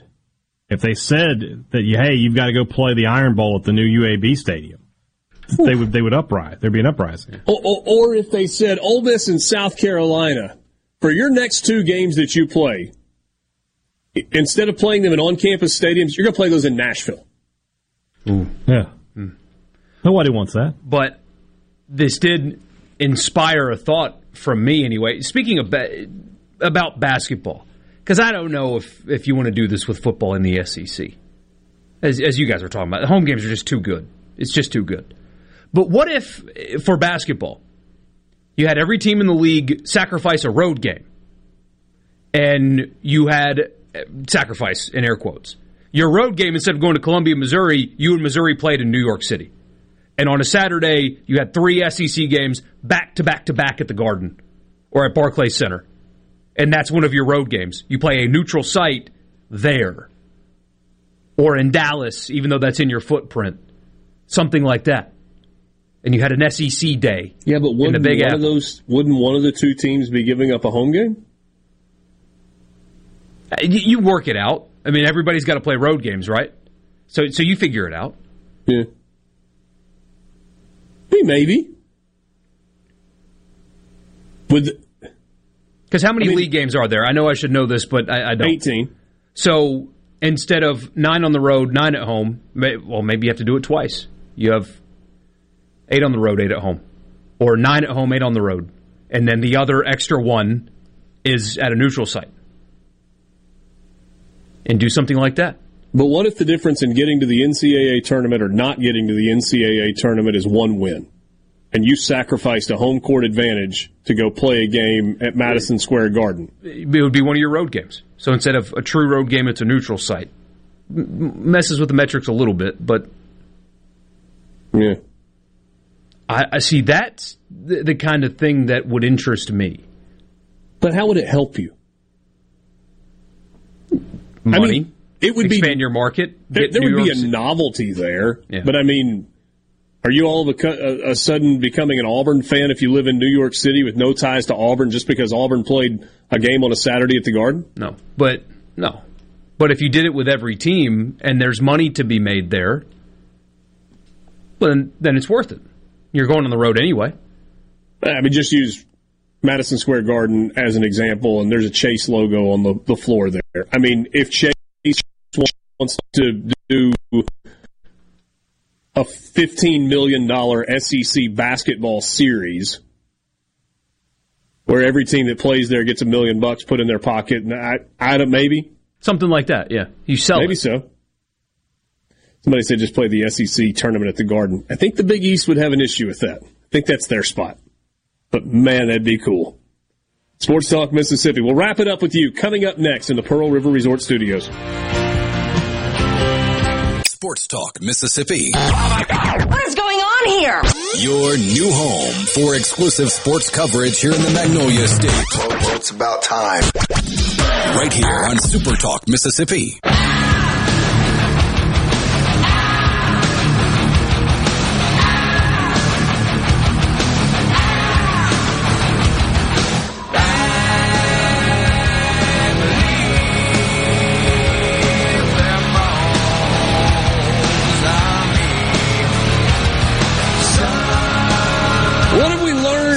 Today?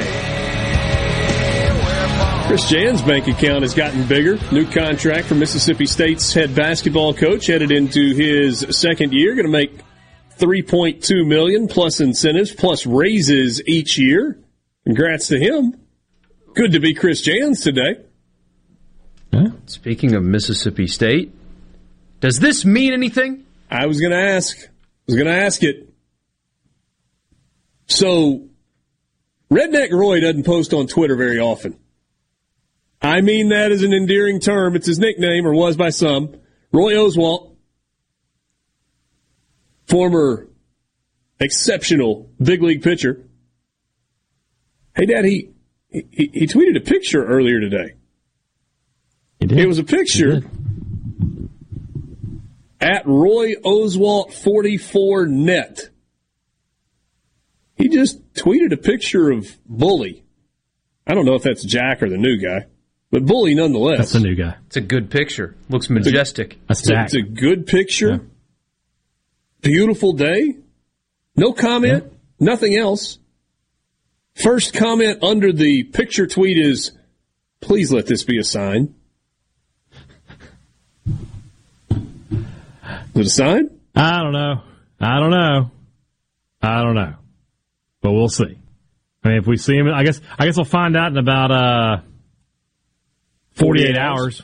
If he if he's sitting in the dugout uh, on Friday night, you probably have a good idea then. Maybe he's just excited I ate at one of his restaurants for lunch today. I don't know. What, what a great PR move that would be from Chris Lemonis, by the way.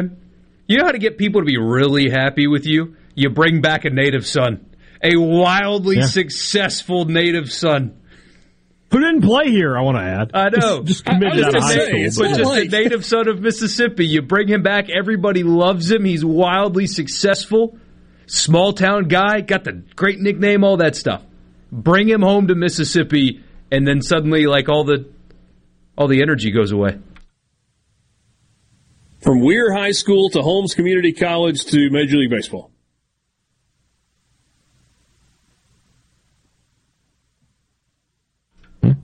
What's the oh, Don't know if it means population of anything or Weir off the top of your head? Low. It's less than a thousand. I believe. Four fifty nine. Ooh. Yeah. According to the One 2010 of the most census. dominant football programs in Mississippi history before they got they got consolidated. SEC baseball standings going into the weekend. Also, which it's begins, where.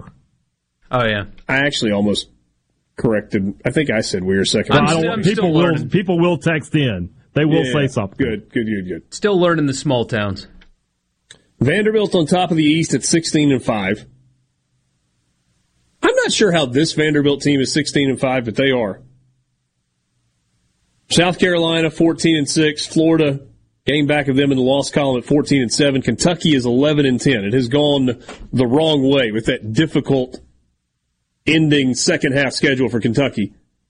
Tennessee red hot winners of 6 in a row in the SEC, now 11 and 10. Then you got Georgia at 8 and 13. Their postseason hopes took a hit last weekend in Oxford and Missouri at 5 and 16. So the two teams that are currently at the bottom of the SEC, Missouri in the East and Ole Miss in the West, will meet at Taylor Stadium this weekend in Columbia starting tomorrow night. First pitch, 6 o'clock for game one. Mike in Oxford texted us a moment ago. He said he is currently at Taylor Stadium in Columbia, and he says, I promise you, Jacksonville State has a nicer baseball stadium. Okay. LSU on top of the West at 15 and 5, then it's Arkansas at 14 and 7.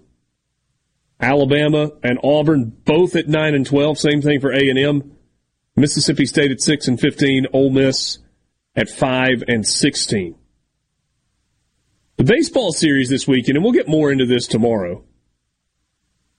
It's like I don't see a whole lot of drama on the schedule this weekend. Ole Miss at Missouri, Thursday, Friday, Saturday. Vandy at Alabama, Thursday, Friday, Saturday. Arkansas at Mississippi State. South Carolina at Kentucky. Tennessee at Georgia. Florida at Texas A&M. LSU at Auburn. Just kind of a meh weekend schedule in the SEC. You know what contributes to that? Top heaviness? Are, are two teams being meh? Yeah, you're right. Yeah, his state is good. Arkansas, Mississippi State be a great series. Yeah. Ole Miss, Missouri might not be, but you know. Somebody on the C Spire text line, Roy Oswalt, new MSU pitching coach. I called it yesterday. That's not official. Is that a hope? Whoa, whoa, whoa, sure you said you said that's not official. Does that mean? Yeah. Does that mean you think it is headed in that direction? No, no, I'm just saying, you know, the way you said that could be construed as you saying that. Oh no, I was I was reading a text message. I'm just saying. That's what I'm. I'm just trying to help you. I'm just trying But- to help you. Your wording there of it not being official No, it's. I don't That- have any knowledge. that raised my antennas. Thunder and lightning on the radio coming up next. Sports Talk Mississippi in the Pearl River Resort Studio. You guys hear what Hadad said? Good night. Oh, it's incredible! Are you a business owner looking for help with HR benefits and payroll? MWG Employer Services offers a wide range of services and can create a custom plan that fits your needs and budget. I was so overwhelmed with HR stuff.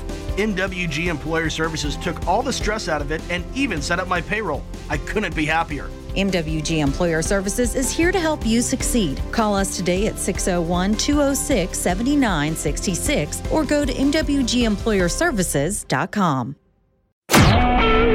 A SuperTalk Mississippi media production.